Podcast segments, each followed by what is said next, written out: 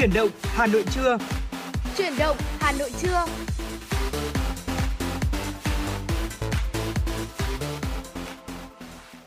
Và các bạn đang đến với chuyển động Hà Nội trưa được phát trên sóng FM tần số 96 MHz của Đài Phát thanh và Truyền hình Hà Nội. Chương trình của chúng tôi ngày hôm nay đồng hành với quý vị sẽ là MC Trọng Khương và Thu Thảo. Trong 120 phút của chuyển động Hà Nội trưa, chúng tôi sẽ chuyển đến cho quý vị những thông tin thời sự cập nhật. Bên cạnh đó sẽ là những nội dung, những chuyên mục, những tiểu mục mà chúng tôi cũng đã chuẩn bị để có thể chia sẻ và bàn luận cùng với quý vị. Dạ vâng thưa quý vị, và như thường lệ, chương trình Chuyển động Hà Nội trưa được phát sóng trên tần số FM 96 MHz, được phát sóng trực tiếp với chủ đề là tin tức và âm nhạc. Quý vị chúng ta có những vấn đề quan tâm cần chia sẻ hay là có mong muốn được gửi tặng bạn bè, người thân một ờ, giai điệu âm nhạc yêu thích hay là một lời nhắn yêu thương thì quý vị cũng có thể tương tác với Trọng Khương và Thu Thảo thông qua số hotline của chương trình 024 3773 6688 hoặc là trang fanpage Chuyển động Hà Nội FM 96 quý vị nhé. Và ngay bây giờ mở đầu cho chuyển động Hà Nội trưa, mở đầu cho 120 phút của chương trình thì chúng tôi xin mời quý vị hãy cùng dành thời gian đến với âm nhạc. Mời quý vị cùng lắng nghe một ca khúc mở đầu cho buổi trưa của chúng ta. Sau đó thì hãy quay trở lại và đồng hành với Trọng Khương cùng Thu Thảo nhé.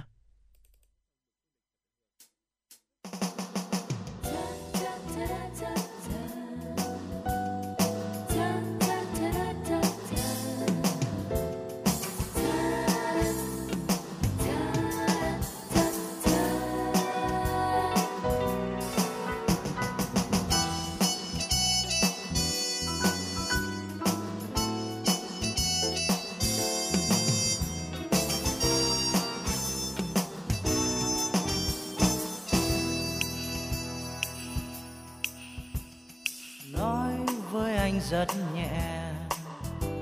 Rằng mãi em yêu anh suốt đời, và anh tin lời em chân thành, còn sóng chỉ cười.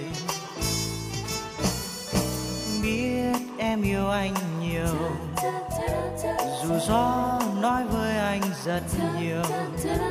Rằng em rất hồn nhiên đa tình, nào anh có tin? Biển mênh mông đến thế, ngàn bờ bên sông bao cánh buồm, vui buồn nhung nhớ khát vọng. Ngày mai người xa chốn nào, anh về hoang vắng, lạnh lùng cô đơn. Giấc mơ anh lòng sâu dịu êm, tình em tràn chứa vơi say mê đắm chìm.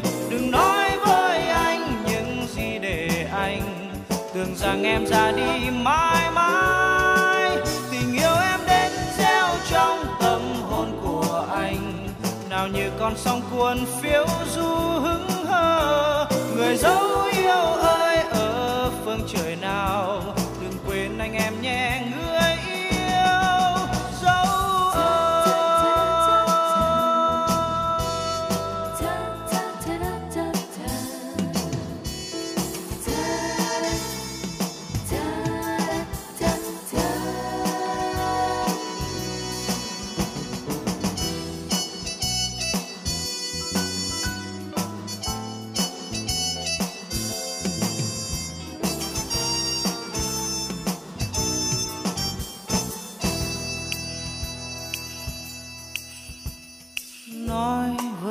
rất nhẹ.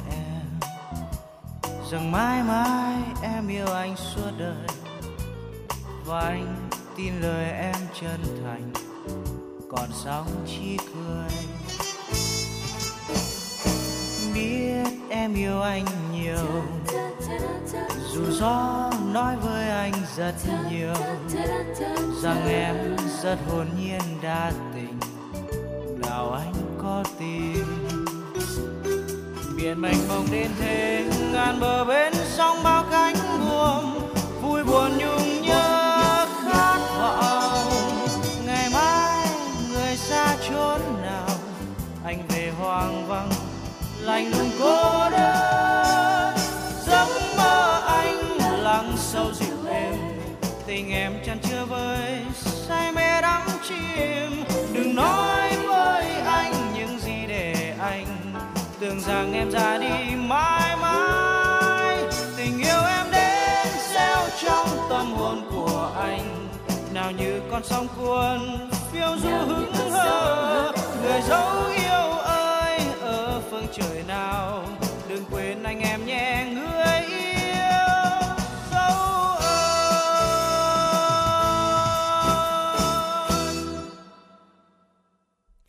Quý vị vừa cùng chúng tôi lắng nghe ca khúc có tựa đề Cánh buồm phiêu du qua tiếng hát của Hoàng Nhật Minh. Quay trở lại với chuyển động Hà Nội trưa. Ngay lúc này chúng tôi xin mời quý vị hãy cùng dành thời gian đến với những thông tin thời sự đáng chú ý mà phóng viên của chương trình mới cập nhật và gửi về. Thưa quý vị và các bạn, thành phố Hà Nội sẽ ngăn chặn các quảng cáo về cá độ đánh bạc trực tuyến và mại dâm trên các trang cổng thông tin điện tử. Các đơn vị địa phương trên địa bàn thành phố sẽ giả soát ngay các nội dung này trên trang thông tin điện tử của đơn vị mình để kịp thời gỡ bỏ. Ngoài ra cần tăng cường đảm bảo an ninh, an toàn thông tin, chủ động giả soát, khắc phục điểm yếu, lỗ hồng, bảo mật còn tồn tại nếu có. Văn bản Ủy ban nhân dân thành phố Hà Nội nêu rõ, các đơn vị các địa phương cần xây dựng quy chế quản trị, vận hành trang thông tin điện tử, trong đó quy định rõ việc kiểm tra, kiểm duyệt nội dung người dùng đăng tải trước khi cho phép hiển thị lên trang thông tin điện tử, bổ sung tính năng lưu trữ địa chỉ IP của người dùng khi đăng tải nội dung lên trang thông tin điện tử, phục vụ xác minh trong trường hợp cần thiết. Trước đó, Bộ Công an gửi thông báo tới Ủy ban nhân dân thành phố Hà Nội về việc qua giả soát trên không gian mạng, đơn vị phát hiện hàng trăm trang thông tin điện tử thuộc quản lý của cơ quan nhà nước bị chèn hàng nghìn liên kết chứa nội dung quảng cáo kèm theo đường dẫn tới các website cá độ, đánh bạc trực tuyến và mại dâm. Bộ Công an cho biết, nếu không kịp thời ngăn chặn các hoạt động trái phép nêu trên thì uy tín của các cơ quan nhà nước có thể bị ảnh hưởng nghiêm trọng, tiềm ẩn nguy cơ mất an ninh mạng, an toàn thông tin, gia tăng tội phạm về cá độ đánh bạc. Bộ cũng đề nghị các bộ ban ngành địa phương chủ động thực hiện ngay các biện pháp ngăn chặn các đối tượng có hành vi đăng tải nội dung quảng cáo cá độ, đánh bạc trực tuyến, mại dâm trên các trang và cổng thông tin điện tử. Thưa quý vị, ghi nhận tại khoa mắt Bệnh viện Nhi Trung ương, số trẻ đến khám các bệnh lý về mắt, đặc biệt là tật khúc xạ như cận, loạn thị, có thời điểm tăng gấp đôi so với thường lệ. Thực tế tại khoa mắt của Bệnh viện Nhi Trung ương thời gian gần đây, liên tục ghi nhận bệnh nhi đến khám các bệnh lý liên quan đến mắt, trong đó hơn một nửa bệnh nhi đến khám do có triệu chứng về tật khúc xạ mắt. Điều đáng nói, hầu hết số trẻ này đều phải sử dụng kính ngay do tình trạng thị lực đã giảm nhiều. Bác sĩ Lưu Thị Quỳnh Anh, Phó trưởng khoa mắt Bệnh viện Nhi Trung ương cho biết, trung bình mỗi ngày Bệnh viện Nhi Trung ương khám từ 80 cho đến 100 cháu. Nhiều cháu đến khám là thị lực đã giảm nhiều quá rồi. Nếu không đi khám sớm thì trẻ dễ bị nhược thị, tức là dù có sử dụng kính thì cũng không thể đạt đến thị lực tối đa. Thông thường thị lực tối đa là 8 trên 10 thì đây các cháu nhược thị dù có đeo kính cũng không đạt được 8 trên 10. Theo các chuyên gia, trẻ phải ngồi học đúng tư thế, đủ ánh sáng. Quan trọng nhất là trẻ ở lứa tuổi học đường nên đi khám mắt định kỳ từ 6 tháng đến 1 năm để phát hiện sớm các tật khúc xạ mắt và được can thiệp sớm. Vào mùa hè, thời tiết nóng ẩm tại khu vực miền Bắc, bắt đầu mùa mưa tại khu vực miền Trung, miền Nam, cùng sự giao lưu đi lại và ý thức vệ sinh phòng bệnh của người dân chưa tốt là những điều kiện thuận lợi cho dịch bệnh phát sinh và phát triển. Những bệnh truyền nhiễm thường có số ca mắc cao và nguy cơ bùng phát thành dịch lớn trong mùa hè như sốt xuất huyết, tay chân miệng, viêm não, tiêu chảy do virus rota, sởi hay cúm. Chính vì vậy, mỗi người dân cần cảnh giác chủ động thực hiện tốt các biện pháp phòng bệnh. Phó Giám đốc Trung tâm Kiểm soát Bệnh tật Hà Nội Khổng Minh Tuấn cho rằng, thời điểm này, tình hình dịch bệnh trên địa bàn thành phố vẫn trong tầm kiểm soát nhưng không vì thế mà được phép chủ quan. Đặc biệt, đặc điểm thời tiết của Hà Nội luôn tạo ra nguy cơ xuất hiện các bệnh truyền nhiễm, trong đó riêng với bệnh sốt xuất huyết, thời tiết nắng nóng và mưa nhiều trong mùa hè là điều kiện thuận lợi cho mũi truyền bệnh và phát triển. Để chủ động phòng chống sốt xuất huyết, từ cuối tháng 4 đến nay, các quận huyện Hoàng Mai, Mê Linh, Đông Anh đã tổ chức phát động chiến dịch vệ sinh môi trường diệt bọ gậy, diệt mũi. Dù mới ghi nhận giải rác một vài bệnh nhi mắc tay chân miệng đến điều trị, nhưng bác sĩ Đào Hữu Nam, trưởng khoa điều trị tích cực Trung tâm Bệnh nhiệt đới Bệnh viện Nhi Trung ương cho rằng, trẻ em mắc tay chân miệng có thể hồi phục hoàn toàn từ 3 tới 5 ngày sau giai đoạn toàn phát. Tuy nhiên, nếu gặp biến chứng sẽ khiến trẻ có nguy cơ tử vong. Hai biến chứng nguy hiểm hay gặp của bệnh tay chân miệng là viêm não và viêm cơ tim. Để phòng bệnh tay chân miệng, bác sĩ Đào Hữu Nam khuyến cáo vệ sinh thường xuyên là điều quan trọng để giảm khả năng lây nhiễm. Khi trẻ em mắc bệnh, phụ huynh cho ăn uống bình thường, đầy đủ dinh dưỡng, chú ý vệ sinh cơ thể, ăn chín uống sôi. Đặc biệt, phụ huynh cần chú ý các dấu hiệu trẻ sốt cao liên tục, lờ đờ, giật mình, run tay chân. Khi đó cần cho trẻ đến cơ sở y tế để được xử lý kịp thời, tránh những biến chứng nguy hiểm. Viêm não cũng là bệnh gây ra nhiều biến chứng nguy hiểm. Bác sĩ Đặng Thị Thúy, trưởng khoa nhi, Bệnh viện Bệnh nhiệt đới Trung ương cho hay, trong khoảng một tháng qua, bệnh viện đã tiếp nhận 4 trẻ mắc viêm não nhập viện. Các trẻ được đưa đến bệnh viện đều trong tình trạng sốt cao, nôn ói, đau đầu và mệt mỏi. Đặc biệt, có 2 trên 4 trẻ ở mức độ nặng, thay đổi ý thức, lưu lẫn và co giật. Liên quan tới vấn đề này, Giám đốc Sở Y tế Hà Nội Trần Thị Nhị Hà cho biết đã yêu cầu các đơn vị y tế tăng cường tuyên truyền các dấu hiệu khi mắc bệnh và thông tin cơ sở khám chữa bệnh gần nhất để người dân đến khám, tư vấn và điều trị kịp thời. Thưa quý vị, Ban Bí thư Trung ương Đoàn vừa ban hành kế hoạch tổ chức các hoạt động hè dành cho thiếu nhi năm 2022. Thời gian tổ chức từ tháng 6 đến hết tháng 8. Đối với cấp trung ương tổ chức các hoạt động vui chơi giải trí, sinh hoạt hè cho thiếu nhi như tổ chức Ngày hội thiếu nhi Việt Nam học tập tốt, rèn luyện chăm tại 9 tỉnh thành phố, sân chơi đọc sách tiếng Anh cho thiếu nhi với chủ đề Read Like a Scholar nhằm nâng cao kiến thức và kỹ năng sử dụng tiếng Anh cho thiếu nhi. Vòng chung kết toàn quốc sân chơi đồng diễn Flash Mob với chủ đề Cùng em làm việc tốt mỗi ngày. Ngày hội sắc màu năm 2022, cuộc thi vẽ tranh thiếu nhi với chủ đề Thiếu nhi Việt Nam mừng đại hội đoàn. Trại hè thiếu nhi ba nước Việt Nam, Lào, Campuchia. Liên hoan thiếu nhi các dân tộc tiêu biểu toàn quốc lần thứ tư năm 2022. Đối với cấp tỉnh, sẽ đẩy mạnh tuyên truyền cho thiếu nhi về các kỹ năng phòng tránh tai nạn, thương tích, kỹ năng thoát hiểm, tổ chức các hoạt động giáo dục đạo đức lối sống, giáo dục truyền thống lịch sử văn hóa, uống nước nhớ nguồn, tình yêu quê hương đất nước cho thiếu nhi trong dịp hè, tổ chức các hoạt động hình thành thói quen đọc sách, phát triển văn hóa đọc trong thiếu nhi, tích cực vận động nguồn lực xã hội để xây dựng các điểm sinh hoạt, vui chơi cho thiếu nhi. Thưa quý vị, đó là một số những thông tin đáng chú ý mà phóng viên mới cập nhật và gửi về cho chương trình. Tiếp nối ngay bây giờ thì xin mời quý vị hãy cùng chúng tôi đến với một món quà âm nhạc của một vị thính giả đã gửi yêu cầu trên uh, fanpage của chương trình. Tác giả có tài khoản là thính giả có tài khoản là Vượng Chí Nguyễn đã yêu cầu ca khúc có tựa đề Bình Yên qua tiếng hát của Trần Thu Hà. Xin mời quý vị cùng chúng tôi lắng nghe ca khúc này và Bình Yên cũng là lời chúc mà những người làm chương trình muốn gửi tới tất cả quý vị thính giả.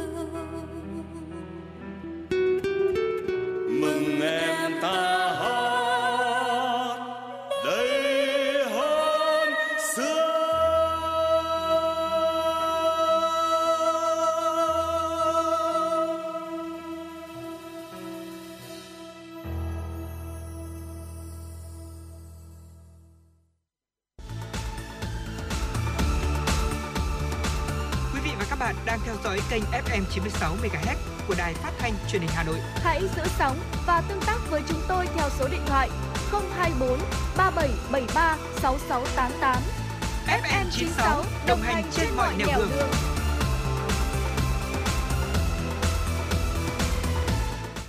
Quý vị và các bạn đang quay trở lại với chuyển động Hà Nội trưa. Tiếp nối chương trình ngay bây giờ thì xin mời quý vị hãy cùng chúng tôi đến với tiểu mục Câu chuyện cuộc sống. Trong câu chuyện cuộc sống, chúng tôi sẽ chia sẻ đến với quý vị những câu chuyện xung quanh chúng ta, những lời chia sẻ, những lời gian dạy đến từ người xưa, đến từ cổ nhân, giúp cho mỗi người ngày càng hoàn thiện bản thân của mình hơn. Dạ vâng thưa quý vị và trong tiểu mục câu chuyện cuộc sống ngày hôm nay à, Trọng Khương và Thu Thảo à, muốn được chia sẻ tới quý vị những lời dạy của người xưa à, cần các khắc cốt ghi tâm trong cuộc đời của mỗi con người. Quý vị thân mến, chúng ta sống giữa đất trời cũng giống như một con ngựa chạy qua vạch ngăn cách mỏng manh, ở chớp mắt một cái là đã xong rồi. Chúng ta không thể sống và thử tự mình trải nghiệm hết tất cả những cái sai trong cuộc đời mình được. Ở chính vì vậy, đúc kết ngàn năm thì người xưa đã chuyển lại hậu thế chúng ta những lời dạy sâu sắc và giúp cho chúng ta có được một cuộc sống an yên hơn, hạnh phúc hơn và chúng ta sẽ có được mọi sự giống như là những gì mà mình muốn và chúng ta cần phải thấu rõ những lời dạy này à, để cuộc đời của chúng ta tránh khỏi lận đận hay là khó làm nên đại sự trong cuộc đời. À, điều đầu tiên chúng tôi muốn được chia sẻ đó là trời thì không tự nói mình cao và đất thì không tự nói mình dày. Đối với câu nói này thì cổ nhân khuyên chúng ta là nên là một người khiêm tốn thưa quý vị. Ngay cả khi bản thân có những kỹ năng hơn người, có giỏi giang đến cách mấy thì chúng ta vẫn nên làm mọi việc với tâm thế của một kẻ đang học hỏi từ những người giỏi hơn xung quanh mình. Nếu chỉ mới đạt được một ít thành tựu nhỏ mà đã tự cao tự đắc khoe khoang thì chúng ta dễ bị người khác coi thường đấy ạ. Người khôn ngoan thật sự thì luôn biết khiêm nhường, à, thay vì nói thì thể hiện bằng hành động. Họ xem lời nói sẽ quý như vàng vậy, nên mỗi lời nói ra được người đời tôn trọng. Đã là vàng thì luôn lấp lánh nên là chúng ta không cần phải vội vàng thể hiện mình. Ngược lại, người nào càng khoe khoang khoác lác càng khiến mình trở nên xấu xí trong mắt người khác. Dạ vâng thưa quý vị, tiếp theo nữa đó chính là không điếc không mù và khó lòng dùng người. Đây là câu nói nổi tiếng trong quan niệm dùng người của vua Càn Long, có nghĩa là có một số điều không phải cứ dựa theo quy định mà thực hiện. Muốn làm quan cao chức lớn, đôi khi phải giả điếc giả mù, coi như là không biết gì. Vì muốn dùng người tài thì phải biết khoan dung với những khuyết điểm của người đó đời người không phải lúc nào cũng nhất thiết là chúng ta phải đặt nặng vấn đề mà mình đang làm. Nếu không sẽ rất là mệt mỏi và kết quả cuối cùng cũng có thể là sẽ không như ý mà chúng ta muốn. Vì vậy để có thể giải quyết êm xuôi ở một số việc chúng ta nên học cách làm việc một cách khéo léo hơn linh hoạt hơn. Và đôi khi chính vì sự thờ ơ của mình mà một vấn đề có thể sẽ được giải quyết tốt hơn đấy ạ. Điều thứ ba đó là chúng ta ừ, sẽ thấy rằng là không có quả dưa nào tròn, không có người nào hoàn hảo mỗi con người được ví như là quả dưa. Trên đời này thì không có quả dưa nào hoàn hảo ở một hình tròn cả. Cũng giống như là con người không có ai hoàn hảo 10 phân vẹn 10 mỗi người là một sợi dây và chúng ta liên kết với nhau bằng cách là bù đắp cho nhau những thiếu sót. Vì vậy khi mà làm việc gì chúng ta phải biết linh hoạt. À, chúng ta phải biết linh hoạt không được quá cố chấp theo đuổi sự hoàn mỹ. Nếu không hại sẽ nhiều hơn lợi. Có một điểm đen trên một tờ giấy trắng. Mọi người đều tập trung nhìn vào điểm đen nhưng ít có người nhìn vào phần trắng. Rõ ràng là màu trắng chiếm đại đa số. Tại sao mọi người lại chỉ nhìn thấy những chấm đen? Câu trả lời là chúng ta luôn quá quan tâm đến sự không hoàn hảo. Chỉ khi mà chúng ta nhận thức rằng con người không phải là bậc thánh hiền ở cho nên cũng cần phải có những lúc mà thất bại và phạm phải lỗi lầm thì khi đó chúng ta mới có cuộc sống bình yên như ý muốn Dạ vâng thưa quý vị, ờ, khi mà chúng ta nghèo thì không nên đến thăm những nhà họ hàng giàu có quá là thường xuyên. Đó cũng là một lời khuyên mà cổ nhân À, truyền dạy lại. Bởi vì những người này sẽ đề phòng và nghĩ rằng là chúng ta tới lui nhà họ là để nhờ vào họ một điều gì đó. Và điều này dễ khiến cho chúng ta bị coi thường và sẽ không được tôn trọng. Thay vì là dành thời gian à, tới lui, nhà người khác thì tốt hơn hết là chúng ta nên nỗ lực và tìm cách giải quyết những vấn đề của mình, khiến cho họ phải nể phục chúng ta. Những câu nói của người xưa luôn mang những nét triết lý và thông tuệ à, vì đại đa phần đều là đúc kết từ kinh nghiệm đúng đắn từ cuộc sống thực tế và trải qua hàng nghìn năm những lời dạy của cổ nhân ờ, vẫn còn tồn tại và áp dụng cho tới ngày nay vì vậy, muốn có được một cuộc sống hạnh phúc thì chúng ta phải biết thụ đắc bốn lời gian dạy mà chúng tôi vừa chia sẻ. Quý vị và các bạn thân mến, con người sinh ra thì không ai là hoàn hảo cả. Ai cũng tồn tại hai mặt tốt và xấu. Ở chỉ khi mà học tính tốt, bỏ tính xấu thì tâm hồn con người sẽ trở nên thanh khiết, tươi đẹp và toàn diện hơn. Hai câu chuyện ngắn mà chúng tôi sẽ chia sẻ ngay bây giờ sẽ giúp cho quý vị và các bạn hiểu rõ về hai tính xấu đặc trưng của con người mà ai cũng nhìn thấy một phần bản thân mình trong đó. Câu chuyện thứ nhất như sau, bác nông dân mãi nghèo khổ. Có một bác nông dân dậy từ rất sớm, nói với vợ rằng sẽ đi làm đồng. Lúc ra đến ruộng mới phát hiện máy cày hết dầu. Vốn định đổ thêm dầu, thế nhưng bỗng nhiên bác nghĩ đến ba bốn con lợn ở nhà vẫn chưa cho ăn. Thế là bác ta lập tức quay về nhà. Đi qua nhà kho, thấy vài củ khoai tây, bác liền nghĩ đến khoai tây có khả năng nảy mầm. Thế là lại đi ra ruộng cấy khoai tây. Khi đi qua đống củi, lại nhớ ra trong nhà thiếu củi. Đúng lúc đi lấy củi thì thị nhìn thấy con gà ốm nằm trên đất. Và cứ như vậy bác nông dân chạy đi chạy lại và cuối cùng từ sáng tinh mơ cho đến khi mà mặt trời lặn thì bác vẫn chưa đổ dầu vào máy, lợn thì cũng chưa cho ăn và ruộng thì cũng chưa cày, khoai thì cũng chưa trồng và cuối cùng thì cũng chẳng có việc nào là ra hồn cả. Vậy thì trong cuộc sống có rất nhiều người cũng như bác nông dân này thôi, họ không kiên trì quyết đoán và như vậy thì thường là sẽ rất khó hoàn thành được việc gì. Và giống như một số bạn trẻ ở một năm thay đổi nhiều nơi làm việc, uhm, vậy thì câu hỏi đặt ra là có lẽ nào tất cả những công ty mà họ làm ở trước đó có phải là họ không tốt hay không? Và câu trả lời tất nhiên là không rồi. À, rất có thể là họ đã gặp một vấn đề nào đó có thể là về tâm lý có thể là sự không phù hợp và kết quả là không có việc nào thành công. Và cốt lõi của tất cả những điều này à, đó chính là thiếu tính kiên nhẫn. Tiếp theo chúng tôi sẽ muốn chia sẻ với quý vị câu chuyện thứ hai ổ khóa và chìa khóa cái nào quan trọng hơn? Một đêm nọ, ổ khóa đánh thức chìa khóa dậy rồi trách móc. Ngày nào tôi cũng vất vả giữ nhà cho chủ nhân, thế mà chủ nhân lại thích anh, lúc nào cũng mang anh bên mình. Thật ghen tị với anh quá. Còn chìa khóa thì cũng không phục, trả lời. Ngày nào anh cũng ở nhà, chơi bời thoải mái. Thật là nhàn hạ, chứ không như tôi, cứ lặn lội gió mưa vô cùng cực khổ. Tôi càng ghen tị với anh hơn đấy. Có một lần, chìa khóa cũng muốn được hưởng thụ cảm giác nhàn hạ của ổ khóa nên tự mình giấu mình đi sau khi chủ nhân về không tìm thấy chìa khóa nên tức giận phá hỏng ổ khóa rồi vứt ổ khóa vào thùng rác. Sau khi vào phòng, chủ nhân lại tìm thấy chìa. Ông ta tức giận nói rằng ổ khóa vứt rồi, giờ còn giữ lại nhà ngươi còn có ích gì nữa. Nói xong, chủ nhân liền vứt luôn chìa khóa vào thùng rác. Trong thùng rác, ổ khóa và chìa khóa gặp lại nhau.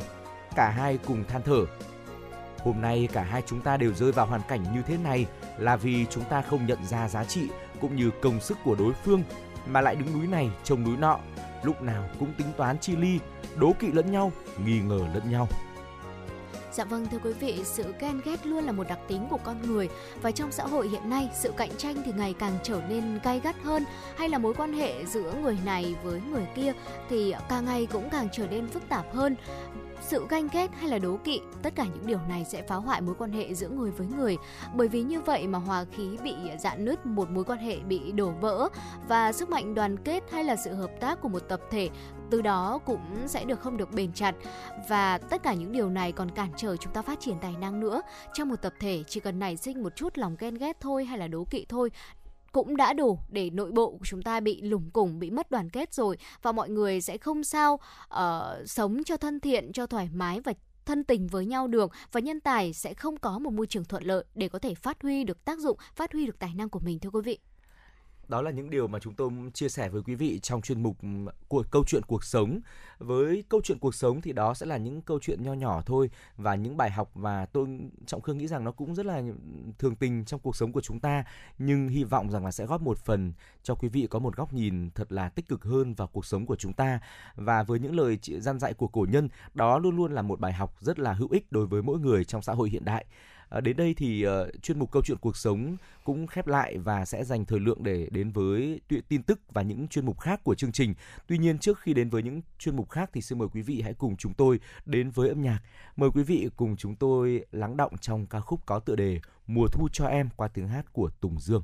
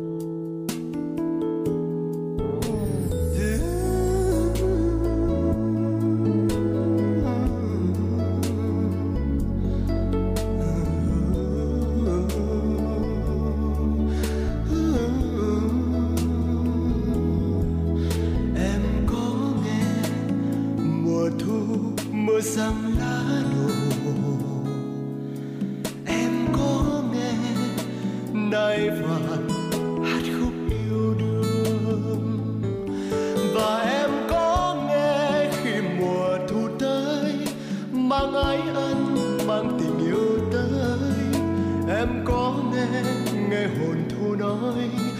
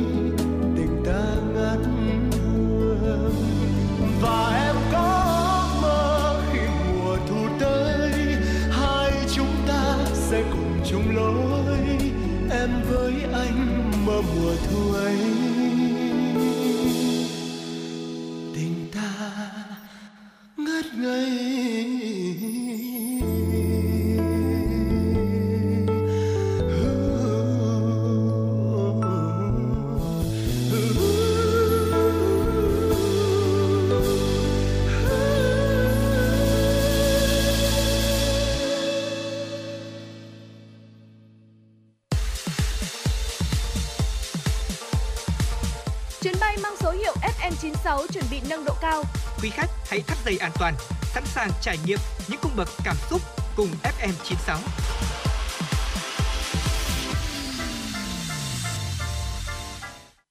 Quay trở lại với chuyển động Hà Nội trưa, lúc này thì chúng tôi xin mời quý vị dành thời gian để có thể lắng nghe, cập nhật một số thông tin thời sự đáng chú ý mà phóng viên của chương trình mới thực hiện và gửi về. Thưa quý vị và các bạn, mới đây, Bộ Tài chính và Ủy ban Chứng khoán Nhà nước công bố nhiều giải pháp nhằm bình ổn phát triển thị trường chứng khoán. Công bố lại thông tin về giao dịch tự doanh, Sở Giao dịch phải có cảnh báo và doanh nghiệp niêm yết phải giải thích lý do cổ phiếu tăng trần giảm sàn từ 5 đến 10 phiên liên tục. Đặc biệt là thay đổi cách tính giá thanh toán cuối cùng trong ngày đáo hạn hợp đồng tương lai, chỉ số VN30. Đây là những giải pháp bình ổn phát triển thị trường chứng khoán mới được cơ quan quản lý thị trường là Bộ Tài chính và Ủy ban Chứng khoán Nhà nước công bố, được các thành viên thị trường đánh giá thiết thực, giải quyết nhiều nút thắt đóng góp cho tính bền vững của chứng khoán Việt Nam. Thay đổi được các nhà đầu tư hoan nghênh nhất là việc thay vì lấy giá đóng cửa ATC làm giá thanh toán hợp đồng tương lai chỉ số VN30, giá hiện tại sẽ là mức trung bình giá của 30 phút cuối cùng trong phiên đáo hạn, ngăn chặn nghi vấn can thiệp của những tổ chức lớn. Ông Nguyễn Hoàng Giang, Chủ tịch công ty cổ phần chứng khoán DNSI đánh giá, Việc công bố thông tin tự doanh cũng như thúc đẩy công ty niêm yết công bố minh bạch là hướng tới thị trường minh bạch, đó là điểm rất tích cực. Về mặt dài hạn, cơ quan quản lý cần tiếp tục phát triển nền tảng hạ tầng của thị trường chứng khoán, hướng đến giao dịch trong ngày, phát triển nhà đầu tư chuyên nghiệp trên thị trường. Thưa quý vị, giấy phép sản xuất kinh doanh hóa chất hạn chế sản xuất có thời hạn 5 năm. Đây là đề xuất của Bộ Công Thương tại dự thảo thông tư sửa đổi, bổ sung thông tư số 32 2017 TT-BCT quy định cụ thể và hướng dẫn thi hành một số điều của luật hóa chất và Nghị định số 113 2017 NDCP. Theo đó, dự thảo bổ sung quy định thời hạn của giấy phép sản xuất, kinh doanh hóa chất, hạn chế sản xuất, kinh doanh trong lĩnh vực công nghiệp như sau. Giấy phép cấp mới và cấp điều chỉnh có thời hạn hiệu lực là 5 năm kể từ ngày cấp. Thời hạn của giấy phép cấp lại bằng thời hạn còn lại của giấy phép đã cấp. Trong khi đó, nhãn hóa chất bao gồm tên hóa chất, mã nhận dạng hóa chất, cảnh báo nguy cơ, biện pháp phòng ngừa, định lượng. Toàn văn dự thảo thông tư sửa đổi bổ sung thông tư quy định cụ thể và hướng dẫn thi hành một số điều của luật hóa chất và nghị định được đăng tải tại địa chỉ http 2 2 chéo legan.moit.gov vn gạch chéo dự thảo văn bản gạch chéo 39.html để lấy ý kiến góp ý của các tổ chức cá nhân thời hạn trước ngày 26 tháng 6 năm 2022. Thưa quý vị, công ty vàng bạc đá quý Sài Gòn niêm yết giá vàng mua vào đầu phiên sáng nay ở mức 68,25 triệu đồng một lượng, bán ra là 69,25 triệu đồng một lượng. So với phiên giao dịch cuối ngày hôm qua, giá vàng SJC giữ nguyên ở cả hai chiều mua vào và bán ra. Chênh lệch giá mua bán vàng SJC đang là 1 triệu đồng trên một lượng. Cùng thời điểm, tập đoàn Doji niêm yết giá vàng mua vào bán ra ở mức 68,20 và 68,90 triệu đồng một lượng, giữ nguyên cả chiều mua vào và chiều bán ra so với phiên giao dịch cuối ngày hôm qua, ngày 17 tháng 5. Chênh lệch giá mua bán vàng Doji đang là 700.000 đồng một lượng. Thưa quý vị, học sinh thi vào lớp 10 tại Hà Nội sẽ có 4 ngày để kiểm tra và chỉnh sửa sai sót thông tin, cụ thể là từ ngày 23 đến 26 tháng 5. Trong thời gian này, các cơ sở giáo dục sẽ niêm yết công khai danh sách, học sinh và phụ huynh cần đến kiểm tra, đối chiếu lại thông tin. Nếu phát hiện có sai sót thì báo cáo với giáo viên chủ nhiệm hoặc ban giám hiệu nhà trường để được sửa chữa, bổ sung kịp thời. Kỳ thi tuyển sinh vào lớp 10 trung học phổ thông năm nay tại Hà Nội sẽ diễn ra vào ngày 18 đến 19 tháng 6. Để dự tuyển vào lớp 10 trường trung học phổ thông công lập không chuyên, mỗi học sinh phải dự thi đủ 3 bài thi: toán, ngữ văn, ngoại ngữ. Sở Giáo dục và Đào tạo Hà Nội chỉ đưa vào diện xét tuyển những học sinh không vi phạm quy chế thi đến mức hủy kết quả thi và không có bài thi nào bị điểm không. Học sinh cũng cần lưu ý về nguyên tắc xét tuyển vào trường Trung học phổ thông công lập tại Hà Nội năm học 2022-2023 để chủ động các phương án. Theo đó, nếu học sinh trúng tuyển nguyện vọng 1 thì sẽ không được xét tuyển nguyện vọng 2, nguyện vọng 3. Học sinh không trúng tuyển nguyện vọng 1 được xét tuyển nguyện vọng 2 nhưng phải có điểm xét tuyển cao hơn điểm chuẩn trúng tuyển nguyện vọng 1 của trường ít nhất 1 điểm. Học sinh không trúng tuyển nguyện vọng 1 và nguyện vọng 2 được xét tuyển nguyện vọng 3 nhưng phải có điểm xét tuyển cao hơn điểm chuẩn trúng tuyển nguyện vọng 1 của trường ít nhất là 2 điểm. Ban quản lý dự án đường sắt Bộ Giao thông Vận tải cho biết, đơn vị vừa trình Bộ Giao thông Vận tải thẩm định và phê duyệt báo cáo nghiên cứu khả thi đầu tư xây dựng dự án cải tạo, nâng cấp đoạn Hà Nội Vinh, đoạn Vinh Nha Trang và đoạn Nha Trang Sài Gòn trên tuyến đường sắt Bắc Nam với tổng mức đầu tư hơn 3.000 tỷ đồng. Trong đó, dự án cải tạo nâng cấp đoạn Hà Nội Vinh có tổng mức đầu tư dự kiến hơn 854 tỷ đồng, qua địa phận các tỉnh, thành phố Hà Nội, Hà Nam, Nam Định, Ninh Bình, Thanh Hóa và Nghệ An. Nguồn vốn đầu tư sử dụng ngân sách nhà nước trong kế hoạch đầu tư công trung hạn giai đoạn 2021-2025, thời gian dự kiến thực hiện dự án trong 3 năm, giai đoạn 2022-2025. Về quy mô đầu tư dự án, thực hiện cải tạo nâng cấp đường sắt quốc gia khổ 1.000 mm với các hạng mục cải tạo nâng cấp cầu yếu, cải tạo kiến trúc tầng trên một số đoạn, một số hạng mục công trình đảm bảo khai thác đồng bộ, xử lý điểm giao cắt giữa đường bộ và đường sắt. Về công trình cầu, dự án này sẽ thực hiện cải tạo, nâng cấp 10 cầu yếu công trình tuyến, cải tạo nâng cấp kiến trúc tầng trên 8 đoạn, chiều dài khoảng 24 km. Thưa quý vị, đó là một số những thông tin đáng chú ý mà chúng tôi cập nhật và gửi đến quý vị. Còn bây giờ thì xin mời quý vị hãy cùng quay trở lại với không gian âm nhạc, cùng chúng tôi đến với ca khúc có tựa đề Người đi xây hồ kẻ gỗ. Sau ca khúc này thì chúng tôi sẽ quay trở lại và tiếp tục đồng hành với quý vị.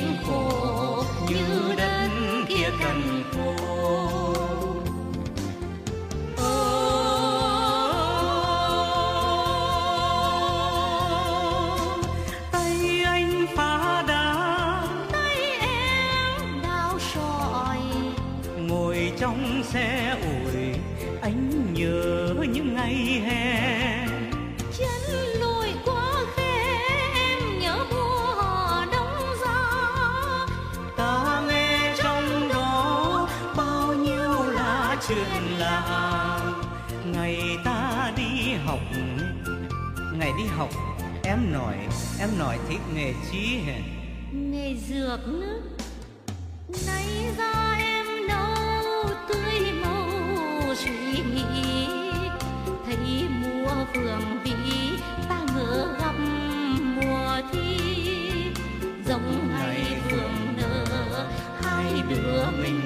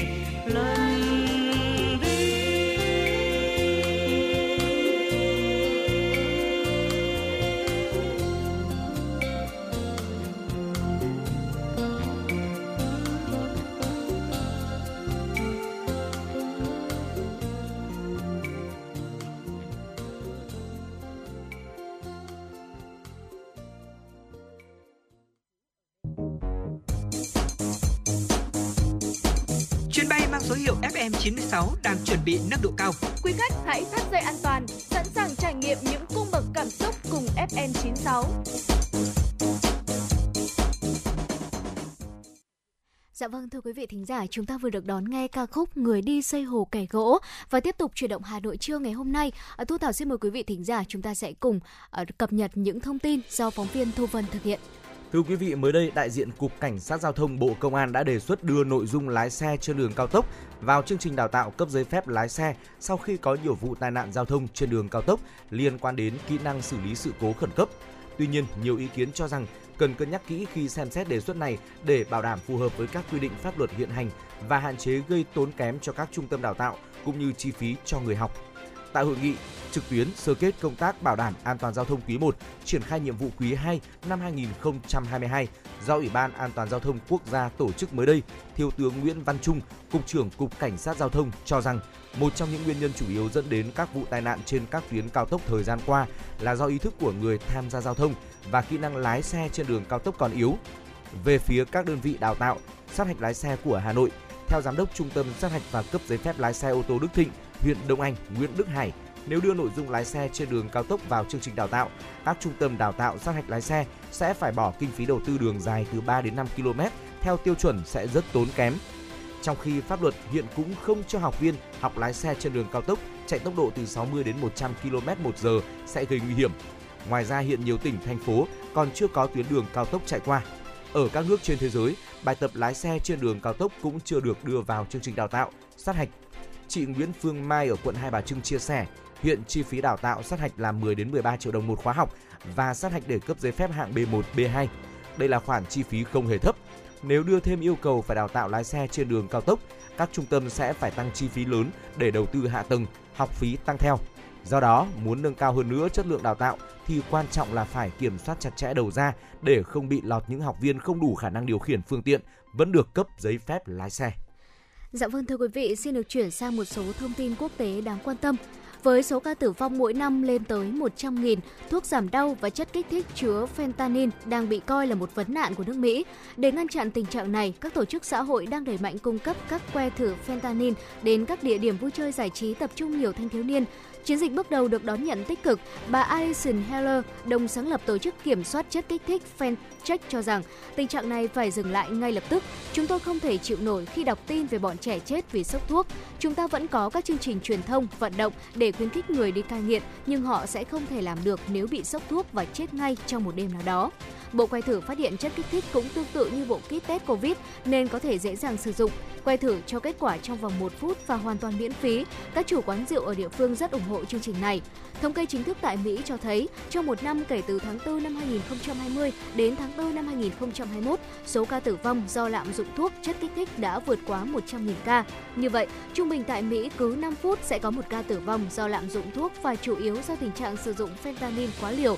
Chính quyền của Tổng thống Mỹ Joe Biden đã công bố một dự luật với ngân sách tới 4 tỷ đô la Mỹ để giải quyết vấn nạn lạm dụng thuốc và chất kích thích, đặc biệt ở nhóm thanh thiếu niên.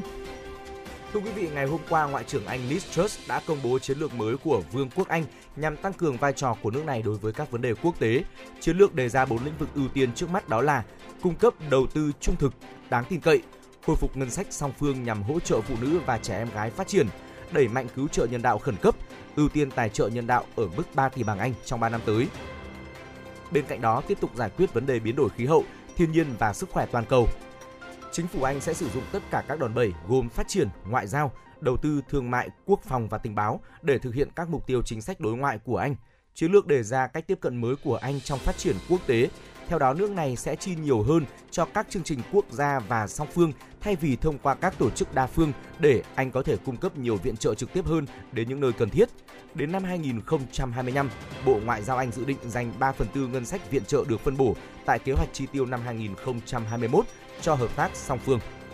Ấn Độ đang phải trải qua những ngày nắng nóng khắc nghiệt được cho là hệ quả của tình trạng biến đổi khí hậu. Nguy cơ gặp rủi ro do nắng nóng là điều được nhiều chuyên gia cảnh báo, đặc biệt là những người làm việc ở ngoài trời. Ấn Độ đã trải qua tháng 3 nóng nhất trong vòng 100 năm qua và tháng 4 ghi nhận nhiệt độ cao kỷ lục bất thường vượt quá 40 độ C ở nhiều nơi, trong đó có cả thủ đô New Delhi. Hơn hai chục người đã tử vong vì nghi ngờ đột quỵ do nắng nóng kể từ cuối tháng 3 cho tới nay. Sau 2 năm vắng vẻ do dịch Covid-19, năm nay các địa điểm du lịch nổi tiếng của Nhật Bản đã đông khách hơn. Thành phố Nara dần lấy lại sự nhộn nhịp sau hơn một năm vắng bóng khách tham quan. Người dân trong và ngoài tỉnh đã bắt đầu tìm đến những địa điểm du lịch tạm bị lãng quên trong mùa dịch Covid-19. Tỉnh Nara đã thành lập trung tâm hỗ trợ khách du lịch bằng các hoạt động như hướng dẫn miễn phí tại các địa điểm du lịch, trải nghiệm văn hóa Nhật Bản miễn phí như gấp giấy origami, cosplay, mặc thử kimono, thực hành trà đạo. Việc này đã thu hút thêm cả khách Nhật và khách nước ngoài sinh sống tại đây. Cùng với việc thành lập, mở rộng các hoạt động hỗ trợ du lịch cho người ngoại quốc, các doanh nghiệp tỉnh thành còn tích cực tham gia các hội trợ triển lãm du lịch, chuẩn bị các tài liệu cũng như dịch vụ bằng tiếng Anh, tạo ra các gói sản phẩm phù hợp với thị hiếu của người nước ngoài đang sống tại Nhật như tour du lịch ngắn ngày, nhiều hoạt động trải nghiệm. Theo thống kê của Bộ Giao thông Nhật Bản, khách du lịch nước ngoài đến Nhật năm 2019 là gần 31,9 triệu người, thì con số này năm 2020 là khoảng 4 triệu người và năm 2021 chỉ còn 250.000 người. Với định hướng mới là tập trung vào khách nội địa, các dịch vụ đi kèm như nhà hàng, khách sạn, cửa hàng lưu niệm đang dần lấy lại không khí nhộn nhịp, hứa hẹn những hồi phục trong thời gian tới. Thưa quý vị, Bộ Y tế Singapore thông báo đã phát hiện 3 trường hợp nhiễm dòng phụ của biến chủng Omicron trong cộng đồng, trong đó có 2 trường hợp nhiễm biến chủng BA.4 và một trường hợp nhiễm biến chủng BA.5. Đây là những biến chủng phụ được xếp vào nhóm đáng quan ngại khiến cho số ca mắc mới COVID-19 gia tăng trên toàn thế giới. Tuy vậy, những bằng chứng thực tế cho thấy bệnh nhân BA.4 và BA.5 có biểu hiện bệnh lâm sàng tương tự như các biến chủng trước đây của Omicron. Thưa quý vị, ngôi đền cổ Poseidon bằng đá cẩm thạch ở Hy Lạp có từ thế kỷ thứ 5 trước công nguyên, đêm 15 tháng 5 đã chứng kiến siêu trăng hoa mọc lên, tạo nên khung cảnh rất đặc biệt ở địa danh linh thiêng này. Ngôi đền thờ thần biển Poseidon nằm trên một vách đá bên bờ biển ở vịnh Sunion, cách thủ đô Athens khoảng 70 km về phía nam. Năm nay, người dân địa phương và du khách được chứng kiến hiện tượng siêu trăng hiếm có. Ấn phẩm lâu đời The Old Farmer's Almanac gọi trăng tròn của tháng 5 là trăng hoa vì tháng 5 là tháng mà hoa nở rộ. Thưa quý vị và tiếp theo chương trình thì chúng tôi xin được gửi đến quý vị một số những thông tin về thể thao và thời tiết đáng chú ý. Như vậy là những diễn biến bất ngờ của lượt trận hạ màn bảng B đã khiến U23 Thái Lan lên nhất bảng, đẩy U23 Malaysia xuống thứ hai và sẽ trở thành đối thủ của U23 Việt Nam tại vòng bán kết SEA Games 31. 16 giờ chiều ngày hôm qua 16 tháng 5, trên sân vận động Thiên Trường, U23 Malaysia bước vào trận gặp U23 Campuchia với mục tiêu 3 điểm để bảo toàn ngôi đầu bảng, đồng thời tránh gặp chủ nhà U23 Việt Nam là đội nhất bảng A ở bán kết. Tuy nhiên thì thầy trò huấn luyện viên Keisuke Honda đã gây sốc khi hai lần vươn lên dẫn trước Malaysia ở trận này và chung cuộc buộc những chú hổ Mã Lai phải chia điểm với trận hòa hai đều. Chỉ có 8 điểm đồng nghĩa U23 Malaysia không còn quyền tự quyết định ngôi đầu bảng khi mà U23 Thái Lan 6 điểm ra sân lúc 19 giờ gặp U23 Lào. Và điều các cầu thủ Malaysia lo ngại nhất cũng đã tới khi U23 Thái Lan vượt qua U23 Lào với tỷ số là 1-0, dù gặp nhiều khó khăn để có 9 điểm và giành ngôi nhất bảng B. Như vậy thì U23 Thái Lan sẽ gặp đội nhì bảng A là U23 Indonesia ở trận bán kết trên sân vận động Thiên Trường. Trong khi đó, U23 Malaysia vào bán kết gặp đương kim vô địch U23 Việt Nam nhất bảng A. Trận bán kết này sẽ diễn ra vào 19 giờ ngày 19 tháng 5 tới trên sân vận động Việt Trì, Phú Thọ. Những thông tin thời tiết sẽ tiếp nối chuyển động Hà Nội trưa ngày hôm nay. Thưa quý vị, khối không khí lạnh đã suy yếu và Bắc Bộ ngày hôm nay sẽ tăng nhiệt nhẹ, tiết trời dịu mát, trưa chiều giảm mây hưởng nắng với mức nhiệt độ cao nhất tại khu vực Hà Nội là từ 27 đến 29 độ C, nhiệt độ thấp nhất là từ 21 đến 23 độ C. Khu vực phía Đông Bắc Bộ, nhiệt độ thấp nhất từ 20 tới 22 độ C, nhiệt độ cao nhất từ 27 đến 29 độ C. Khu vực phía Tây Bắc Bộ, nhiệt độ thấp nhất từ 20 đến 22 độ C, nhiệt độ cao nhất từ 25 đến 27 độ C. Khu vực Nam Bộ, nhiệt độ thấp nhất từ 24 đến 26 độ C, nhiệt độ cao nhất từ 32 đến 34 độ C. Thưa quý vị, đó là một số những thông tin về ờ, quốc tế, thể thao và thời tiết mà chúng tôi cập nhật gửi đến quý vị trong khoảng thời gian vừa rồi. Còn bây giờ thì xin mời quý vị hãy cùng quay trở lại với không gian âm nhạc, cùng chúng tôi lắng nghe giọng ca của nữ ca sĩ Dương Hoàng Yến với ca khúc có tựa đề Em một mình quen rồi. Đây cũng là một yêu cầu đến từ một vị thính giả đã gửi ờ, về cho chương trình của chúng tôi và đây sẽ là món quà mà chúng tôi gửi tặng cho vị thính giả. Xin mời quý vị cùng lắng nghe ca khúc này.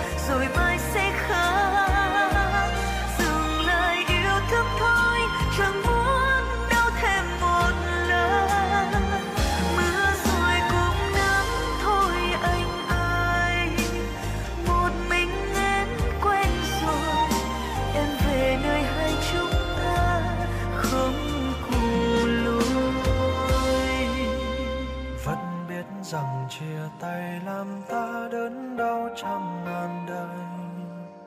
Nhưng tốt hơn khi bên nhau chẳng thấu một lời. Giờ anh đã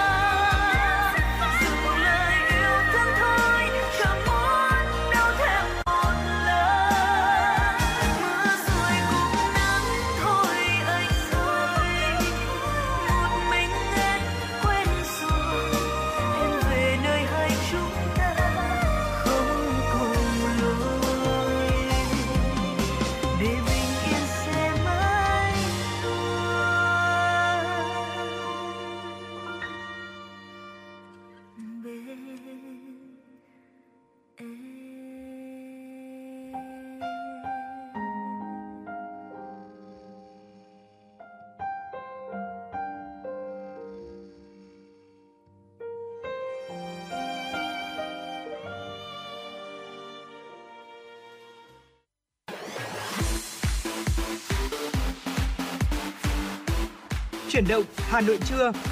Chuyển động Hà Nội trưa.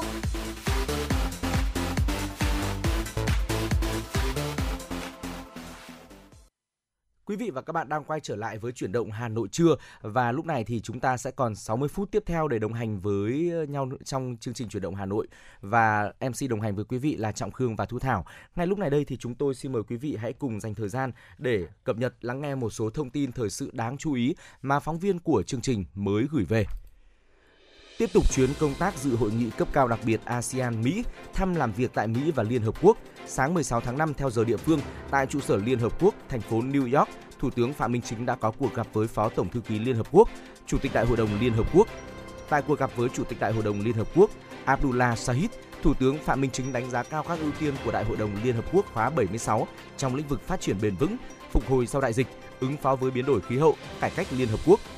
Thủ tướng khẳng định Việt Nam rất coi trọng và ủng hộ vai trò trung tâm của Liên Hợp Quốc trong quản trị toàn cầu, điều phối và dẫn dắt các nỗ lực đa phương, khởi xướng và đề xuất các giải pháp toàn cầu để ứng phó với những thách thức chung của cộng đồng quốc tế như dịch bệnh, biến đổi khí hậu, thực hiện đường lối đối ngoại đa phương hóa, đa dạng hóa, tích cực và chủ động hội nhập quốc tế. Việt Nam đã và đang đóng góp tích cực vào công việc chung của Liên Hợp Quốc, trong đó có việc vừa hoàn thành trọng trách ủy viên không thường trực Hội đồng Bảo an và đang tiếp tục ứng cử vào Hội đồng Nhân quyền nhiệm kỳ 2023-2025 và một số cơ quan quan trọng khác của Liên Hợp Quốc thời gian tới. Chủ tịch Đại hội đồng Liên Hợp Quốc Abdullah Shahid bày tỏ ấn tượng trước những thành tựu kinh tế xã hội vượt bậc của Việt Nam và thành công trong lĩnh vực phòng chống đại dịch Covid-19 mà Thủ tướng Phạm Minh Chính chia sẻ. nhất là chiến lược thích ứng an toàn, phục hồi và phát triển theo hướng xanh, bền vững và bao trùm. Chúc mừng và cho rằng Việt Nam là câu chuyện thành công của một quốc gia đã vượt qua xuất phát điểm gặp nhiều khó khăn để vượt lên có nhiều thành quả đáng tự hào, nổi bật về kinh tế xã hội, ứng phó với dịch bệnh, là một trong những quốc gia hình mẫu của Liên Hợp Quốc, có nhiều đóng góp quan trọng củng cố chủ nghĩa đa phương và tham gia công việc của Liên Hợp Quốc, đặc biệt là tích cực thúc đẩy thực hiện các cam kết toàn cầu như mục tiêu như triển khai các mục tiêu phát triển bền vững và ứng phó với biến đổi khí hậu. Chủ tịch Đại hội đồng đặc biệt đánh giá cao sáng kiến của Việt Nam về Ngày Quốc tế về phòng chống dịch bệnh 27 tháng 12, khẳng định quan tâm thúc đẩy triển khai hợp tác ASEAN, Liên Hợp Quốc, đáp ứng mong muốn, lợi ích chung, có nhiều đóng góp quan trọng củng cố chủ nghĩa đa phương và tham gia công việc của Liên Hợp Quốc. Trao đổi về các vấn đề quốc tế và khu vực cùng quan tâm, hai bên nhấn mạnh nhu cầu tăng cường chủ nghĩa đa phương và hợp tác quốc tế để ứng phó hiệu quả với các thách thức toàn cầu, đặc biệt là dịch bệnh và biến đổi khí hậu, chia sẻ mong muốn sớm chấm dứt xung đột ở Ukraine bằng giải pháp hòa bình, bảo đảm an ninh an toàn của người dân, tạo điều kiện tiếp cận nhân đạo, đề cao việc tuân thủ hiến trương và luật pháp quốc tế, nhất là UNCLOS 1982, cũng như vai trò trung tâm của ASEAN trong việc giải quyết các vấn đề khu vực. Thưa quý vị, tại cuộc gặp với Phó Tổng thư ký Liên Hợp Quốc bà Anima Mohamed, Thủ tướng Phạm Minh Chính nhấn mạnh năm 2022 có ý nghĩa đặc biệt, đánh dấu 45 năm Việt Nam gia nhập Liên Hợp Quốc, đối tác tin cậy hàng đầu vì hòa bình, hợp tác phát triển trên thế giới và người bạn tin cậy gắn bó lâu dài của Việt Nam trong mọi chặng đường phát triển đất nước. Việt Nam cam kết sẽ tiếp tục phát huy vai trò, đóng góp tích cực và xây dựng hơn nữa vào công việc chung của Liên Hợp Quốc ở cả ba trụ cột an ninh, chính trị, phát triển và quyền con người. Nhân dịp này, Thủ tướng chuyển đến lãnh đạo Liên Hợp Quốc những tình cảm hữu nghị, chân thành nhất và sự tri ân sâu sắc của chính phủ, nhân dân Việt Nam đối với những đóng góp hỗ trợ quý báu của Liên Hợp Quốc đối với Việt Nam hơn 4 thập kỷ qua. Trân trọng chuyển lời mời Tổng thư ký Liên Hợp Quốc Antonio Guterres và các lãnh đạo Liên Hợp Quốc thăm Việt Nam trong năm nay để tăng cường quan hệ hợp tác nhiều mặt giữa Việt Nam và Liên Hợp Quốc. Thủ tướng Phạm Minh Chính khẳng định Việt Nam cam kết mạnh mẽ đối với chủ nghĩa đa phương và một trật tự thế giới dựa trên luật pháp quốc tế và hiến trương Liên Hợp Quốc, ủng hộ vai trò trung tâm của Liên Hợp Quốc trong hệ thống quản trị toàn cầu, cho rằng cần có cách tiếp cận toàn cầu, toàn dân, toàn diện để xử lý các thách thức chung như dịch bệnh và biến đổi khí hậu. Việt Nam cũng ủng hộ tăng cường quan hệ giữa Liên Hợp Quốc, Nghị viện các quốc gia thành viên và Liên minh Nghị viện Thế giới để tranh thủ được sự ủng hộ của kênh lập pháp đối với chương trình nghị sự của Liên Hợp Quốc. Về phần mình, Phó Tổng thư ký Liên Hợp Quốc Anima Mohamed khẳng định Việt Nam là đối tác quan trọng và là người bạn của Liên Hợp Quốc và mong muốn hai bên tiếp tục phát triển quan hệ một cách toàn diện và hiệu quả hơn nữa. Phó Tổng thư ký tỏ ra rất ấn tượng trước những thành tựu phát triển kinh tế xã hội của Việt Nam với những chính sách nỗ lực thích ứng an toàn linh hoạt, kiểm soát hiệu quả dịch bệnh COVID-19. Bà đánh giá cao những đóng góp tích cực có trách nhiệm của Việt Nam đối với công việc chung của Liên Hợp Quốc, nhất là trên cương vị Ủy viên không thường trực Hội đồng Bảo an Liên Hợp Quốc nhiệm kỳ 2020-2021. Tiếng nói của Việt Nam rất quan trọng cho đoàn kết quốc tế trong bối cảnh thế giới đang phải trải qua nhiều cuộc khủng hoảng và khác biệt. Việt Nam luôn có tiếng nói mạnh mẽ ủng hộ chủ nghĩa đa phương, hòa bình và cải cách Liên Hợp Quốc, tham gia có trách nhiệm vào lực lượng gìn giữ hòa bình Liên Hợp Quốc, triển khai hiệu quả các mục tiêu phát triển bền vững và nỗ lực thực hiện các cam kết chống lại biến đổi khí hậu, nhất là tại hội nghị COP26 vừa qua, thúc đẩy hợp tác phát triển vì lợi ích chung của cộng đồng. Bà Phó Tổng Thư ký khẳng định Liên Hợp Quốc sẽ tiếp tục quan tâm, hỗ trợ ưu tiên phát triển của Việt Nam theo hướng xanh, bền vững và tự cường hơn, bày tỏ chia sẻ quan điểm của Việt Nam về nhiều vấn đề quốc tế và khu vực, trong đó có vấn đề Biển Đông, đồng thời mong muốn quan hệ đối tác ASEAN Liên Hợp Quốc sẽ tiếp tục được củng cố về lợi ích hòa bình, an ninh và thịnh vượng ở khu vực và trên thế giới, bày tỏ kỳ vọng Việt Nam phát huy mạnh mẽ vai trò đóng góp vào việc giải quyết các vấn đề toàn cầu tương xứng với năng lực và vị trí của mình. Thưa quý vị, hội thảo chia sẻ kinh nghiệm về cơ chế, chính sách để phục hồi và phát triển kinh tế xã hội sau đại dịch Covid-19 diễn ra vào chiều qua tại thủ đô Viêng Chăn. Chủ tịch Quốc hội Vương Đình Huệ và Chủ tịch Quốc hội Lào Say Somphon Phom Vi Hẳn đồng chủ trì hội thảo. Chủ tịch Quốc hội Vương Đình Huệ nhấn mạnh đây là hội thảo đầu tiên trong khuôn khổ thỏa thuận hợp tác giữa hai quốc hội vừa được ký kết vào sáng ngày hôm qua. Quốc hội Việt Nam đã chuẩn bị 9 bài tham luận và lựa chọn hai bài trình bày tại hội thảo. Đây là những nội dung quan trọng thiết thực, đóng góp lớn đối với tiến trình phục hồi và phát triển kinh tế của Việt Nam. Tại hội thảo, hai chủ tịch Quốc hội cùng bày tỏ tin tưởng rằng tại hội thảo này, các cơ quan của chính phủ, các vị đại biểu Quốc hội, Hội đồng nhân dân các địa phương hai nước sẽ cùng nhau trao đổi kinh nghiệm thực tiễn của mỗi quốc gia, tích cực thảo luận để làm rõ và làm sáng tỏ hơn những vấn đề cùng quan tâm. Tiếp theo với sự điều hành của hai chủ tịch Quốc hội hai nước, đại diện lãnh đạo các bộ ngành hữu quan, các cơ quan quốc hội hai nước đã chia sẻ những tham luận về kế hoạch phục hồi kinh tế, xã hội sau đại dịch, tác động của dịch Covid-19 và một số gợi ý chính sách về bảo đảm an sinh xã hội. Nhân dịp này, Chủ tịch Quốc hội Việt Nam đã chứng kiến Văn phòng Quốc hội Việt Nam trao tặng Ban thư ký Quốc hội Lào các thiết bị làm việc, tặng trường nội trú tỉnh Champasak, trường hữu nghị và hội người Việt tại 4 tỉnh Nam Lào một số thiết bị học tập với tổng giá trị 5 tỷ đồng.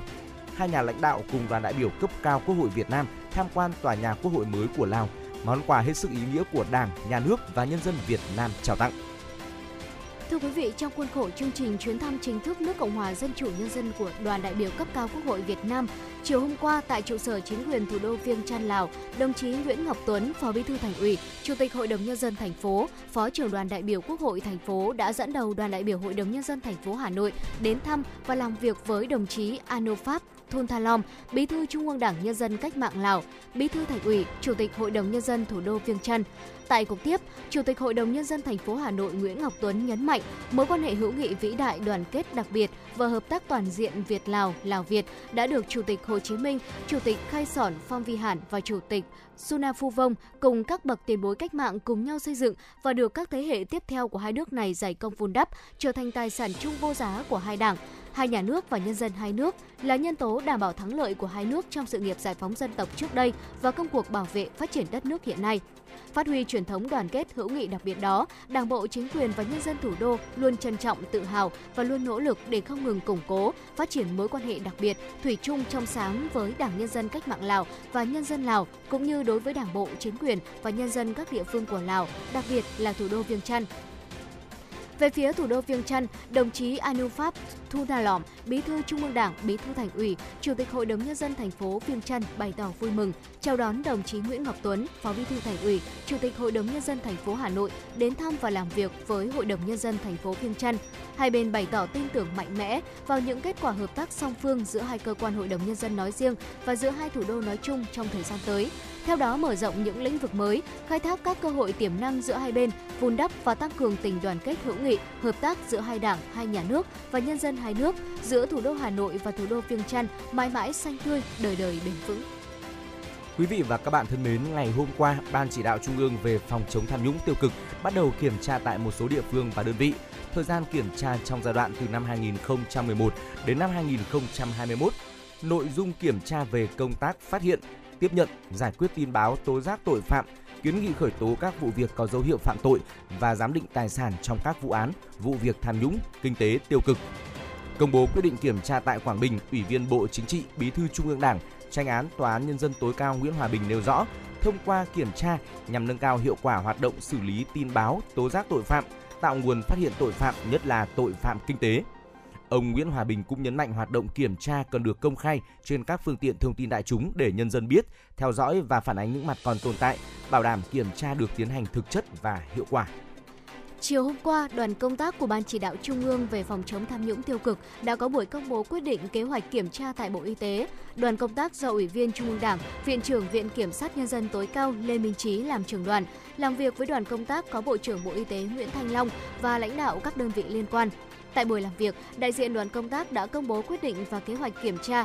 Theo đó, mục đích ý nghĩa đợt kiểm tra lần này để đánh giá kết quả đạt được, những tồn tại hạn chế, khuyết điểm, nguyên nhân trong lãnh đạo chỉ đạo và tổ chức thực hiện công tác phát hiện, chuyển giao, tiếp nhận, giải quyết nguồn tin về tội phạm và công tác giám định, định giá của các cấp ủy, tổ chức đảng và các cơ quan chức năng. Qua đó phát hiện, kiến nghị xử lý những vụ việc có dấu hiệu tội phạm về tham nhũng kinh tế tiêu cực mà không được xử lý giải quyết theo đúng quy định của Đảng, pháp luật của nhà nước, xử lý hoặc kiến nghị xử lý nghiêm các hành vi tiêu cực, vi phạm pháp luật, né tránh từ chối kết luận giám định, định giá mà không có căn cứ, đề xuất các nhiệm vụ, giải pháp để nâng cao hiệu quả tốt hơn đối với công tác phát hiện, chuyển giao, tiếp nhận, giải quyết nguồn tin về tội phạm và công tác giám định, đánh giá. Đó là một số những thông tin đáng chú ý mà chúng tôi cập nhật và gửi đến quý vị trong những phút tiếp theo của chuyển động Hà Nội trưa. Và sau một ca khúc mà chúng tôi gửi đến quý vị ngay bây giờ thì quý vị hãy quay trở lại và đồng hành với chúng tôi nhé.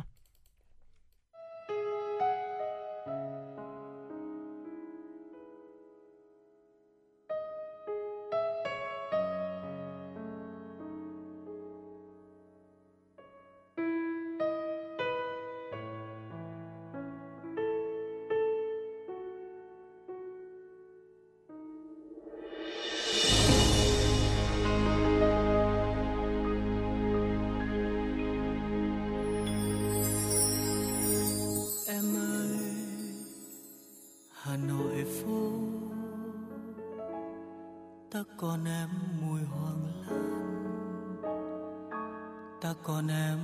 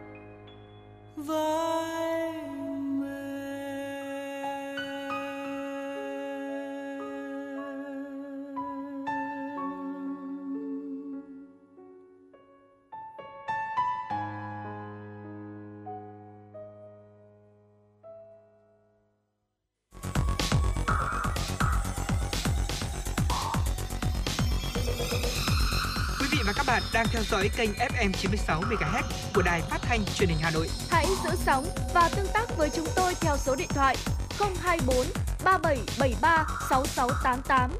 FM 96 đồng hành trên mọi nẻo đường. Quý vị và các bạn đang quay trở lại với chuyển động Hà Nội trưa và trong chuyên mục tiếp theo mà chúng tôi muốn chia sẻ với quý vị là một chuyên mục mà có lẽ là cũng nhiều người rất là mong chờ đấy ạ một chuyên mục mà liên quan đến ẩm thực và ăn uống. Đây là điều mà có lẽ là rất là nhiều người ờ, đến cái thời khoảng thời gian này rồi là mọi người đang ờ, gọi là rất đói bụng đây. Dạ vâng thưa quý vị, ở quay trở lại với chuyển động Hà Nội trưa ngày hôm nay, Trọng Khương và Thu Thảo xin mời quý vị chúng ta sẽ cùng tới với khám phá ẩm thực cùng với FM96 để chúng ta cùng khám phá những biến tấu của món cơm rang tại châu Á quý vị nhé. Thưa quý vị, cơm rang hay còn gọi là cơm chiên ạ, từ lâu đã là một món ăn phổ biến của ẩm thực châu Á rồi. Ở cơm rang lần đầu tiên được biết đến như là một món ăn gia đình ở Trung Quốc vào khoảng uh, 4.000 năm trước công nguyên, tức là Ừ. khoảng thời gian đã rất là lâu rồi. Món cơm này đã món ăn này đã đã xuất hiện. À, món ăn được chế biến thì tương đối là đơn giản thôi, nhưng mà cũng không kém phần thú vị. Phải nói rằng là cơm rang là một trong món những món ăn mà dễ chế biến nhất. Ai cũng có thể làm được đúng không ạ? Dạ. Những hạt cơm thì được chiên săn chắc cùng với những nguyên liệu quen thuộc như là trứng này, Ừ. cà rốt này hay là đậu quả và có thể là rất là nhiều những món ăn những ờ, topping khác mà trong ờ, nhà mình đang để thừa ra trong tủ lạnh mình có Ừ. thì đều có thể cho vào làm ờ, gọi là món ăn kèm với cả cơm được nhờ đó mà món cơm rang còn cung cấp rất là nhiều dinh dưỡng cần thiết cho cơ thể chỉ trong một món ăn như vậy thôi Ờ, có lẽ đó là một trong những lý do mà ngày nay món cơm rang phổ biến khắp châu Á và đôi khi còn lan sang cả trời Tây nữa và những ờ, du khách phương Tây thì thưởng thức món ăn này thì họ cũng rất là khen đấy ạ. Việc rang cơm cùng nhiều nguyên liệu khác nhau khiến cho công thức của món cơm rang trở nên rất đa dạng. Mỗi một vùng miền và mỗi một đất nước thì lại có một cách chế biến khác nhau. Ừ. Có người thích ăn trứng thì muốn cho vào ờ, cơm rang nhiều trứng này, có người chỉ muốn là ăn cùng với rau củ thì cũng là có một món cơm rang rau củ cũng rất là ngon Ừ. hay là một số người khác thích cơm rang thập cẩm, cơm rang hải sản đều có thể chế biến được. Ờ, chính từ những sở thích khác nhau của thực khách trên ờ, khắp mọi miền đất nước hoặc là khắp mọi miền thế giới này mà món cơm rang lại càng trở nên đa dạng hơn. Mỗi một quốc gia có những công thức chế biến khác nhau và chúng tôi xin được giới thiệu đến với quý vị những món cơm rang của các quốc gia. Dạ vâng thưa quý vị, ờ, lấy điểm khởi đầu của cơm rang là từ nơi xuất xứ của nó. Quý vị có biết là đất nước nào không ạ? Đó chính là Trung Quốc. Với thói quen là ưa dùng đồ cay, món cơm chiên của người Trung Hoa không thể thiếu đi vài thìa ớt bột, ừm, có thể tạo độ cay vừa phải cho món ăn và nổi tiếng với cơm rang Dương Châu, món ăn đa dạng về màu sắc và mùi vị này đã mang đến sự thích thú không chỉ dành cho trẻ em đâu mà ngay, ngay cả người lớn cũng sẽ bị hấp dẫn. Màu sắc bắt mắt, đây là một yếu tố không thể thiếu của bất cứ món cơm rang nào mà thực ra là không phải là chỉ riêng cơm rang đâu mà bất cứ một món ăn nào cũng như vậy. Khi mà chúng ta nhìn thấy vẻ đẹp của nó, yếu tố màu sắc bắt mắt ở bên ngoài đã cũng khiến cho chúng ta muốn thưởng thức ngay luôn rồi đúng không ạ? Ừ. Và Malaysia cũng mang đến một món cơm rang tương tự như vậy.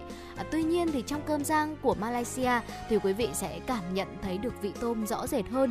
Khi mà chế biến món cơm rang Malaysia thì người ta sẽ thường là à, nghiền vụn bột tôm khô trộn với ớt rồi là sẽ bỏ vào rang cùng với cơm cùng với các nguyên liệu quen thuộc khác à, ví dụ như là trứng, cà rốt, hành khô hay là tôm. Và điều đặc biệt hơn nữa đó chính là người dân Malaysia sẽ thường là sử dụng món cơm rang cho bữa sáng. Họ còn ăn kèm với bánh phồng tôm này, lạc rang hay là một chút cá mòi rang khô nữa. Và bên cạnh việc thưởng thức món cơm rang à, rất là đơn giản tại Malaysia thì quý vị đừng quên nếm thử món cơm rang nổi tiếng của Malaysia với tên gọi là cơm cay nasi goreng quý vị nhé. À, tiếp theo thì chúng ta sẽ cùng đến với Singapore, một đất nước cũng nằm trong khu vực Đông Nam Á của chúng ta, Ừ. rất là gần với Malaysia và cũng có những nét văn hóa tương đồng với Trung Quốc. Thì khi mà đến Singapore, chúng ta được thưởng thức món cơm rang với công thức chế biến rất lạ. À, thay vì là trộn đều gia vị vào trong cơm khi mà rang trên lửa thì các gia vị được trộn đều rồi đun nhỏ lửa với một chút nước cho đến khi nó sánh lại tạo thành nước sốt. À, sau đó thì mới rưới đều nước sốt lên cơm và ăn ngay khi còn nóng. Ngoài ra thì cơm rang Singapore thường được ăn kèm với một chút dưa góp. Đa phần các món cơm rang khi mà ăn cùng với những nguyên liệu như là tôm này, cà rốt này, đậu quả này, cà chua hay là hành tây thì các nguyên liệu đều được ờ, sắt hạt lựu. Nhưng mà đối với món cơm rang Thái Lan thì chúng ta sẽ thấy là các nguyên liệu này hầu như được sắt miếng lớn, Ừ. tôm bóc vỏ để nguyên con và đặc trưng là đồ ăn của Thái Lan không chỉ trong cơm rang đâu mà rất là nhiều những món ăn khác đó là cay, nồng, nóng và nếu mà chúng ta không quen thì ờ, nếu mà thưởng thức cơm rang của Thái Lan thì chúng ta cần phải Ừ. báo trước với đầu bếp rằng là không ăn được cay và giảm bớt độ cay đi thì chúng ta mới có thể thưởng thức được. Ờ, trứng thì sẽ được chiên qua trước cùng với tôm rồi sau đó thì mới bỏ vào trong cơm rang cùng các nguyên liệu khác. À, tuy cơm được chế được chiên đều cùng các nguyên liệu nhưng mà vì cách thức chế biến có phần khác lạ nên khi mà mình ăn cơm rang của Thái Lan thì sẽ có cảm giác như là đang thưởng thức món cơm trộn đều với trứng, cà chua và tôm hơn là việc cơm đã được rang trên bếp lửa. Dạ vâng thưa quý vị Và đã nhắc tới cơm rang thì chắc chắn rồi chúng ta không thể bỏ qua món cơm rang kim chi nổi tiếng của xứ Hàn được Ẩm thực Hàn Quốc thì không chỉ chú trọng về mùi vị của các món ăn đâu Mà sẽ còn coi việc bố trí trang trí màu sắc của món ăn như thế nào cho thật là bắt mắt Đây là một yếu tố không thể thiếu để thu hút thực khách đúng không ạ? Ừ. Và màu sắc của kim chi hòa trộn cùng với màu sắc của bột ớt đỏ này nó sẽ tạo nên một món cơm rang cay cay, vô cùng là bắt mắt. Và một thói quen khác trong ẩm thực của người Hàn Quốc nữa, đó chính là việc sử dụng dầu mè hay là mè đen trong những món ăn của họ thì hai nguyên liệu này sẽ làm nên một hương vị rất là đặc trưng cho món ăn ở Hàn Quốc. Ở xứ sở mặt trời mọc không hề thua kém đâu quý vị. Ở những người hàng xóm của mình ở nơi đây thì mang đến thứ cơm rang cực lạ với hương vị là rượu ngọt. Thịt bò trong món cơm này sẽ được xào qua với rượu và đun cùng với nước sốt cà chua cho đến khi nào mà chín kỹ thì thôi. Để có thể ngon hơn thì người ta sẽ còn ờ, cho thêm một chút kem tươi và nước sốt nữa. Cơm sẽ được rang cùng với bơ, muối và hạt tiêu. Ở khâu trình bày đối với ẩm thực ở Nhật Bản thì cũng vô cùng là quan trọng. Ở món ăn không chỉ ngon mà còn phải đẹp mắt nữa cũng tương đối là giống với các nước khác. Ở cơm rang sẽ được để trong chiếc đĩa sâu lòng này, đặt thì bò lên trên và sau đó sẽ được phủ lên bởi một lớp trứng trắng thật là mỏng. Và ngoài ra thì khi ăn người Nhật, người Nhật sẽ còn dùng kèm với trứng luộc giấm ờ, khiến cho món ăn này ờ, lại càng trở nên thú vị hơn nữa. Tiếp theo thì chúng ta sẽ đi xa hơn một chút đến một vùng đất mà không phải ở Đông Á cũng không Ừ. phải ở Đông Nam Á mà chúng ta sẽ cùng đến với vùng đất Trung Á thưa quý vị. Ở đây thì có một món cơm rang có tên gọi là pilaf được biết đến rộng rãi tại đất nước Azerbaijan. Tại đây thì có một câu nói nổi tiếng khi nhắc đến món cơm pilaf đó là ờ, món ăn đẳng cấp. Nó được biết đến là món cơm rang thập cẩm truyền thống của đất nước này kết hợp với các nguyên liệu địa phương. Ờ, Giá món ăn này trong các nhà hàng địa phương là khoảng độ 120.000 đồng tiền Việt cho một suất. Ờ, nói chung là giá cũng khá cao. Tuy nhiên thì nếu mà có, có cơ hội đến đây thì chúng ta nên ờ, cố gắng thưởng thức món ẩm thực này nhé. Ừ. Đây là một đặc sản của vùng đất Azerbaijan. Pilat được người dân địa phương yêu thích là món chính trong các bữa tiệc cưới, tiệc tối hay là lễ hội đón năm mới. Ở trình độ nấu ăn của phụ nữ quốc gia này thì phần lớn dựa vào khả năng nấu pilat ngon hay dở. Tức là chúng ta thấy rằng là món cơm rang này là có một vị trí rất là quan trọng trong Ừ. nền ẩm thực của Azerbaijan. Ờ, Một trong những phiên bản đơn giản dễ làm nhất là cơm rang thập cẩm gà. Nguyên liệu để nấu món này gồm có gạo basmati, bơ hoặc là mỡ lợn, dầu, hạt rẻ, mơ khô, mận chua khô, chà là, nho khô, gà rút xương cắt nhỏ, hành tây, nghệ tây, muối và tiêu. Thời gian nấu món này là khoảng 90 phút, tức là để mà chế biến ra một đĩa cơm pilaf thì mất rất là nhiều công sức và thời gian. Đầu tiên thì ờ, đầu bếp sẽ mang gạo đi vào sạch, ngâm với nước muối ấm. Basmati là loại gạo trắng dài có mùi thơm giống như lá dứa vậy. Ở trong lúc đợi gạo ngấm nước thì đầu bếp sẽ xào hạt rẻ, mơ, mận và trà là với nho khô. Sau đó thì họ sẽ cho bơ hoặc là mỡ lợn để tan trong chảo lớn dưới nhiệt độ trung bình, rồi cho hành tây này, gà vào xào. Đổ gạo đã vo sạch, thêm nước luộc gà có hòa thêm muối, gia vị vào đảo đều, sau đó thì đóng nắp đun nhỏ lửa.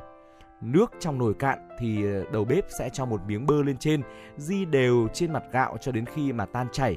Lúc này thì ờ, sẽ xếp lên trên các loại quả như là hạt rẻ và Ừ. mơ, rồi thì mận và trà là và thưởng thức. Dạ vâng. À, vỏ bánh thì phủ lên trên cơm được gọi là lavas là những lát bánh chiên mỏng làm từ bột mì trộn với lòng đỏ trứng, à, có thể thêm sữa chua và nước nghệ tây. Người ta thường giải lớp bánh này lên đĩa trước, sau đó để cơm lên trên. Món ăn thường được phục vụ cùng với rau xanh này, ăn kèm với sữa chua trộn cùng tỏi, giã nhỏ. Có một biến thể khác ờ, là pilaf sabji hay là cơm thập cẩm cừu. Các gia vị dùng để nấu món này gồm có me chua, rau mùi, bạc hà, thì là tỏi tây, cần tây, nước ép nho hoặc là chanh, nghệ tây, muối, hạt tiêu. Cách làm sabji thì cũng tương tự như món cơm gà mà chúng tôi chia sẻ ở trên. Và một trong những nhà hàng phục vụ món ngon này tại Azerbaijan được nhiều thực khách trang web chuyên về du lịch ờ, đánh giá cao đó là Sa Restaurant, Firua Restaurant. Và nếu mà có cơ hội đến đất nước này thì quý vị hãy cố gắng thưởng thức món đặc sản này nhé. Ừ. À, nghe anh Trọng Khương chia sẻ tới đây thì ờ, Thu Thảo cũng đã hiểu là tại sao món ăn này nó lại Ừ. có một mức giá khá là cao như vậy rồi. Ở nghe qua thì chúng ta cũng không thể đếm được là có bao nhiêu loại gia vị hay là bao nhiêu loại topping được Ừ. cho vào ở món ăn này cùng với công đoạn chế biến cũng rất là phức tạp hơn Ừ. những món cơm rang ở các nước khác nữa. Ừ. Và tạm biệt các ờ, quốc gia mà chúng ta vừa đi qua quay trở lại Việt Nam với món ăn cơm rang trong mỗi gia đình Việt. Thực ra là Thu Thảo thấy là món ăn cơm rang ở trong mỗi gia đình Việt Nam thì cũng rất là đơn giản thôi. Đôi khi là chỉ cần có một chút dưa bò là đã có một món cơm rang rất là tuyệt vời rồi.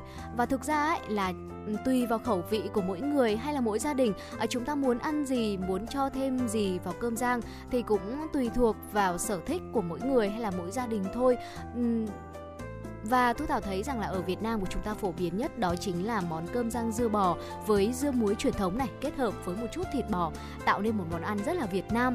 Và ở ngày nay thì chúng ta không khó để có thể thưởng thức được món cơm rang này. À, thậm chí là với những công thức à, khác nhau rất là đơn giản thôi chúng ta đã có thể làm nên một món cơm rang của chính mình rồi. Và có lẽ vì thế cho nên là cơm rang đã ngày càng được yêu thích nhiều hơn và đây cũng trở thành một món ăn quen thuộc ở khắp các quốc gia châu Á và trong đó có cả Việt Nam nữa. Ừ, chính xác là như vậy và thưa quý vị và chúng tôi đã cùng đồng hành chia sẻ với quý vị những món cơm rang nổi bật của các vùng đất trên thế giới, Ừ. đặc biệt là vùng đất châu Á của chúng ta. Và Việt Nam cũng đóng góp những phiên bản cơm rang thật là ngon đúng không ạ? Xứng đáng làm một món ăn giới thiệu với du khách khi mà đến du lịch tại Việt Nam. Ừ. Và và đến đây thì chúng tôi cũng xin tạm khép lại chuyên mục liên quan đến ẩm thực của chuyển động Hà Nội trưa. À, chúng ta sẽ còn tiếp tục đồng hành với nhau trong những phút tiếp theo sau khi mà chúng ta lắng nghe một ca khúc. Xin mời quý vị cùng đến với giọng ca của nữ ca sĩ Hồng Nhung qua ca khúc có tựa đề bài hát du cho anh.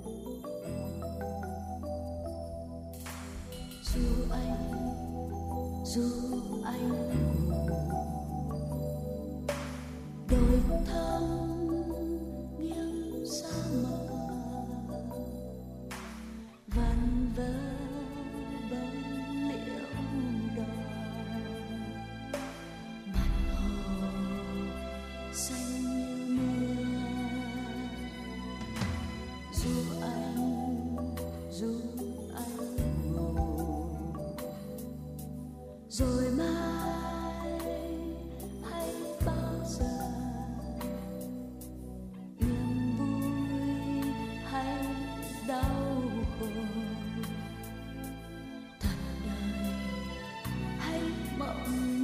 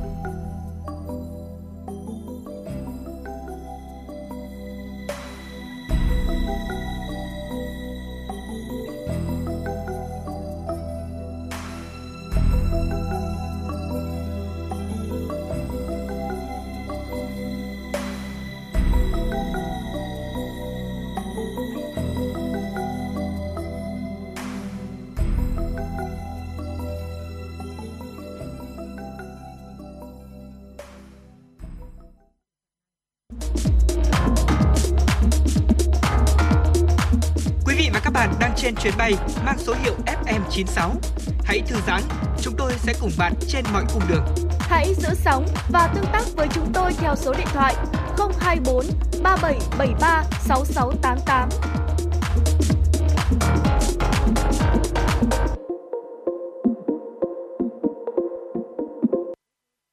Quý vị đã cùng lắng động với chúng tôi trong ca khúc rất là nhẹ nhàng có tựa đề bài hát Du cho anh qua tiếng hát của Hồng Nhung. Quay trở lại với chuyển động Hà Nội trưa, hãy cùng tiếp tục đồng hành với những thông tin đáng chú ý ngay sau đây.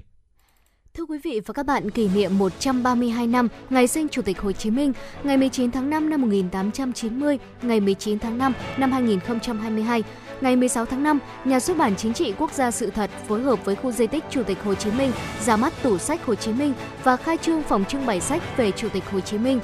Phòng trưng bày sách về Chủ tịch Hồ Chí Minh tại khu di tích gồm những tác phẩm tiêu biểu, đặc sắc của Chủ tịch Hồ Chí Minh và nhiều tựa sách viết về người do Nhà xuất bản Chính trị Quốc gia Sự thật ấn hành trong hơn 70 năm qua, để giới thiệu tới đông đảo bạn đọc và du khách đến thăm Lăng Viếng Bắc và thăm khu di tích Chủ tịch Hồ Chí Minh tại Phủ Chủ tịch. Các ấn phẩm trong tủ sách có giá trị về mặt lý luận và thực tiễn, giúp cán bộ, đảng viên và nhân dân, nhất là thế hệ trẻ, hiểu sâu sắc hơn về vị lãnh tụ vĩ đại của dân tộc, góp phần đưa tư tưởng, đạo đức, phong cách Hồ Chí Minh thực sự thấm sâu vào đời sống xã hội. Song song với tủ sách giấy truyền thống, Nhà xuất bản Chính trị Quốc gia Sự thật cũng xây dựng tủ sách điện tử có nội dung tương tự trên hệ thống xuất bản điện tử trực tuyến stbook.vn và thư viện điện tử thư viện số.vn. Thưa quý vị, Ủy ban nhân dân thành phố Hà Nội vừa ban hành kế hoạch về việc triển khai thực hiện phong trào toàn dân đoàn kết xây dựng đời sống văn hóa trên địa bàn thành phố Hà Nội giai đoạn 2022-2026.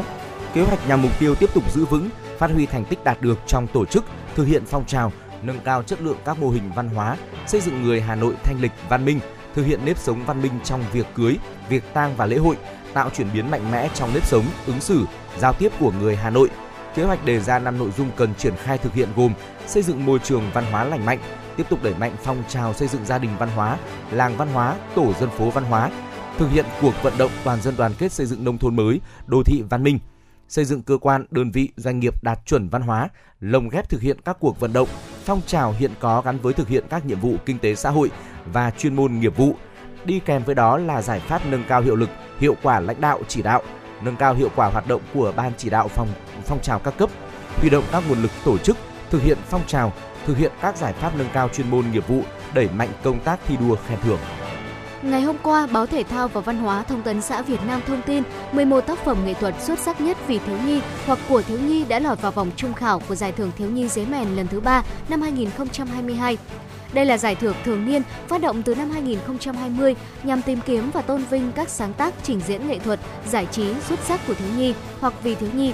Năm nay, giải thưởng đã thu hút 89 tác phẩm trên một chùm tác phẩm dự thi với 60 bản thảo và 29 tác phẩm đã công bố hoặc xuất bản trong thời gian từ quý 2 năm 2021 đến tháng 5 năm 2022.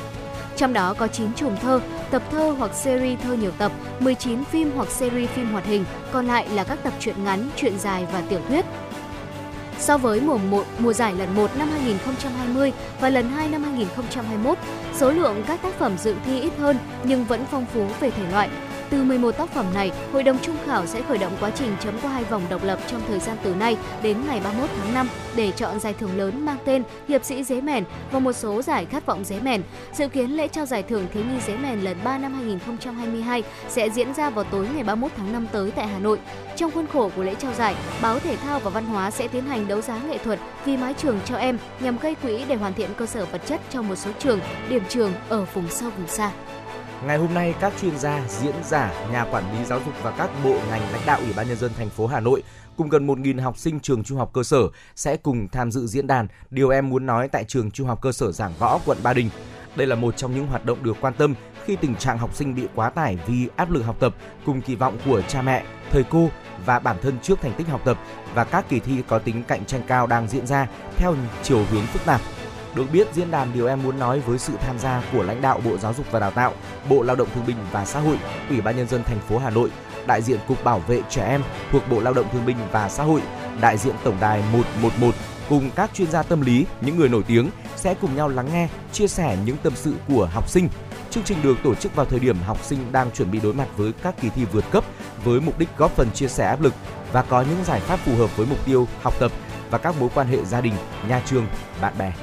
Dạ vâng thưa quý vị và các bạn, à, một giai điệu âm nhạc sẽ là món quà tiếp theo mà chúng tôi muốn dành tặng tới quý vị trong khung giờ của chuyển động Hà Nội trưa ngày hôm nay. Và sau ca khúc này, chúng tôi sẽ còn quay trở lại và truyền tới quý vị những nội dung hấp dẫn tiếp theo.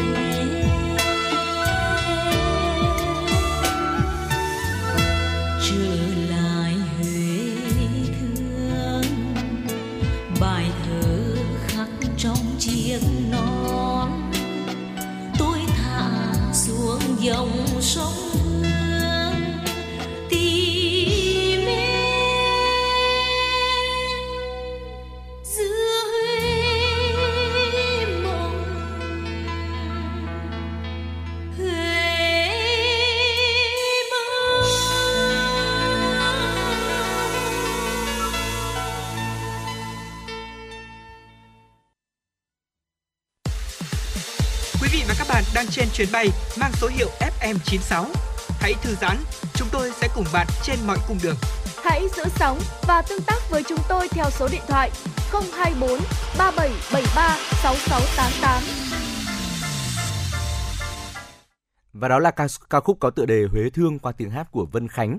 Bây giờ thì xin mời quý vị hãy cùng quay trở lại và tiếp tục đồng hành với chúng tôi trong những thông tin thời sự đáng chú ý được cập nhật. Thưa quý vị và các bạn, theo tin từ Sở Y tế Hà Nội, từ 18 giờ ngày 15 tháng 5 đến 18 giờ ngày 16 tháng 5, trên địa bàn thành phố ghi nhận 437 ca COVID-19, trong đó có 132 ca cộng đồng và 305 ca đã cách ly.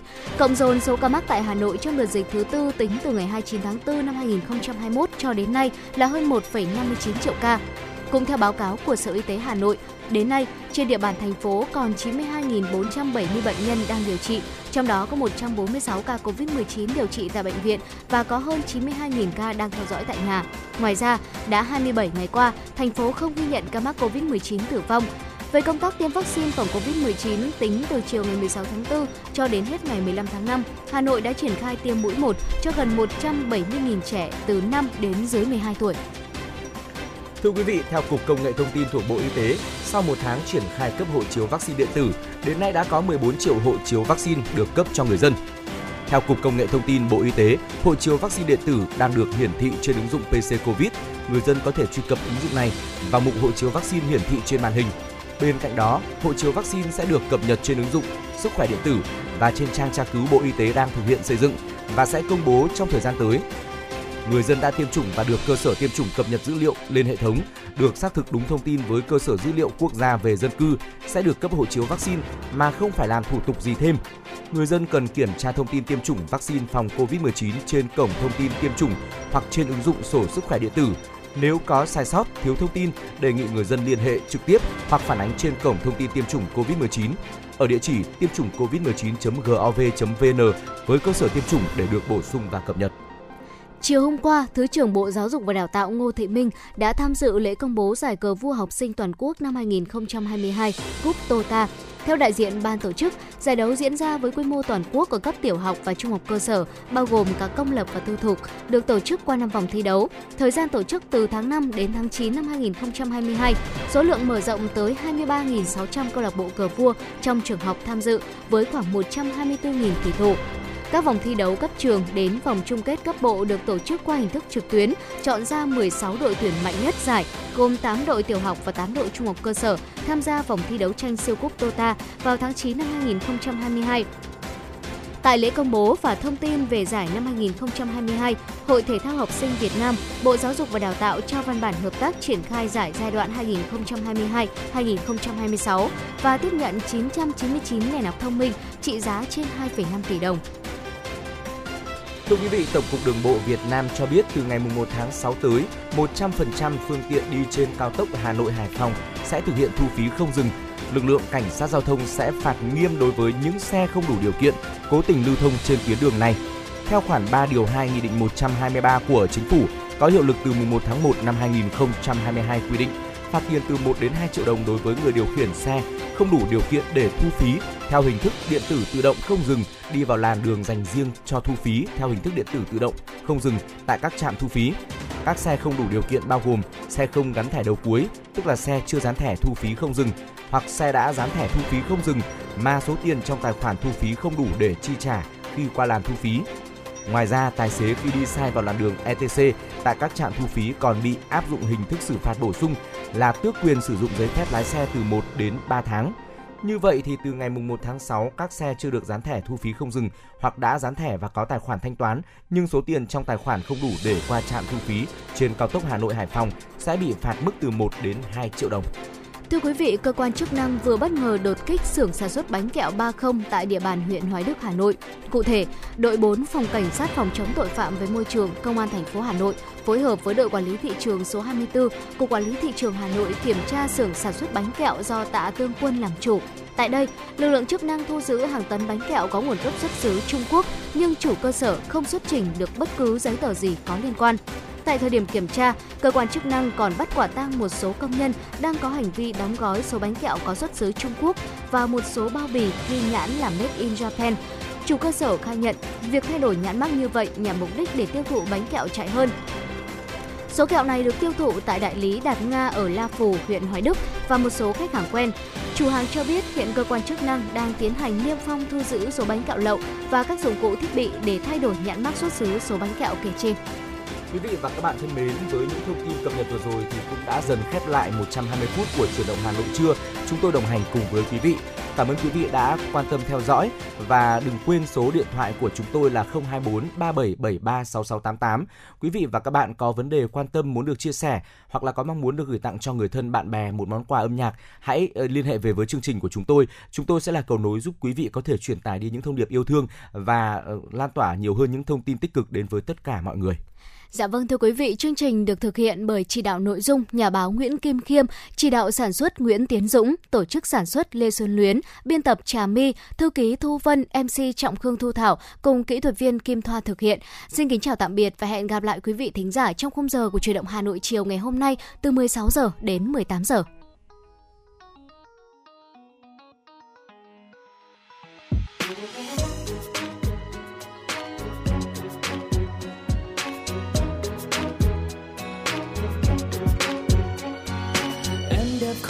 Son phấn xuyên thầm xinh thật xinh rất hiền.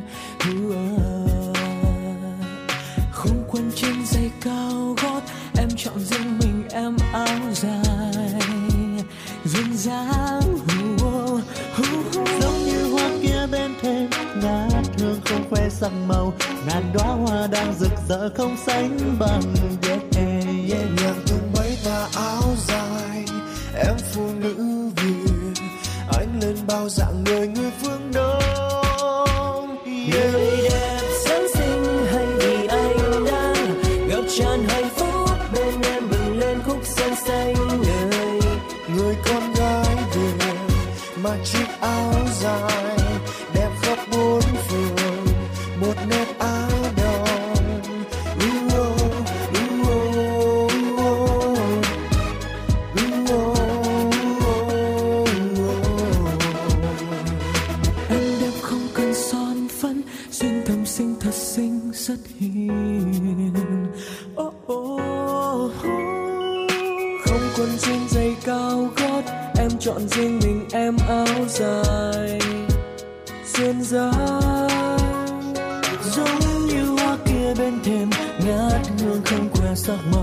Ngàn đóa hoa đang rực rỡ không sánh bằng.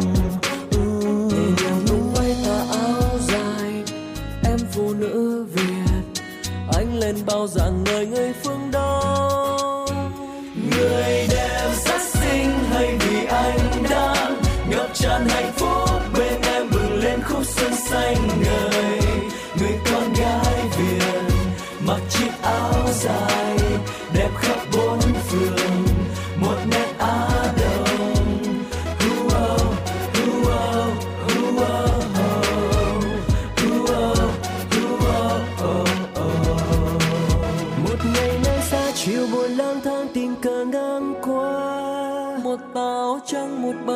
bờ tôi không quen lòng chợt ấm áp gửi làn gió nói về miền yêu thương. Tôi yêu em, tôi nhớ em.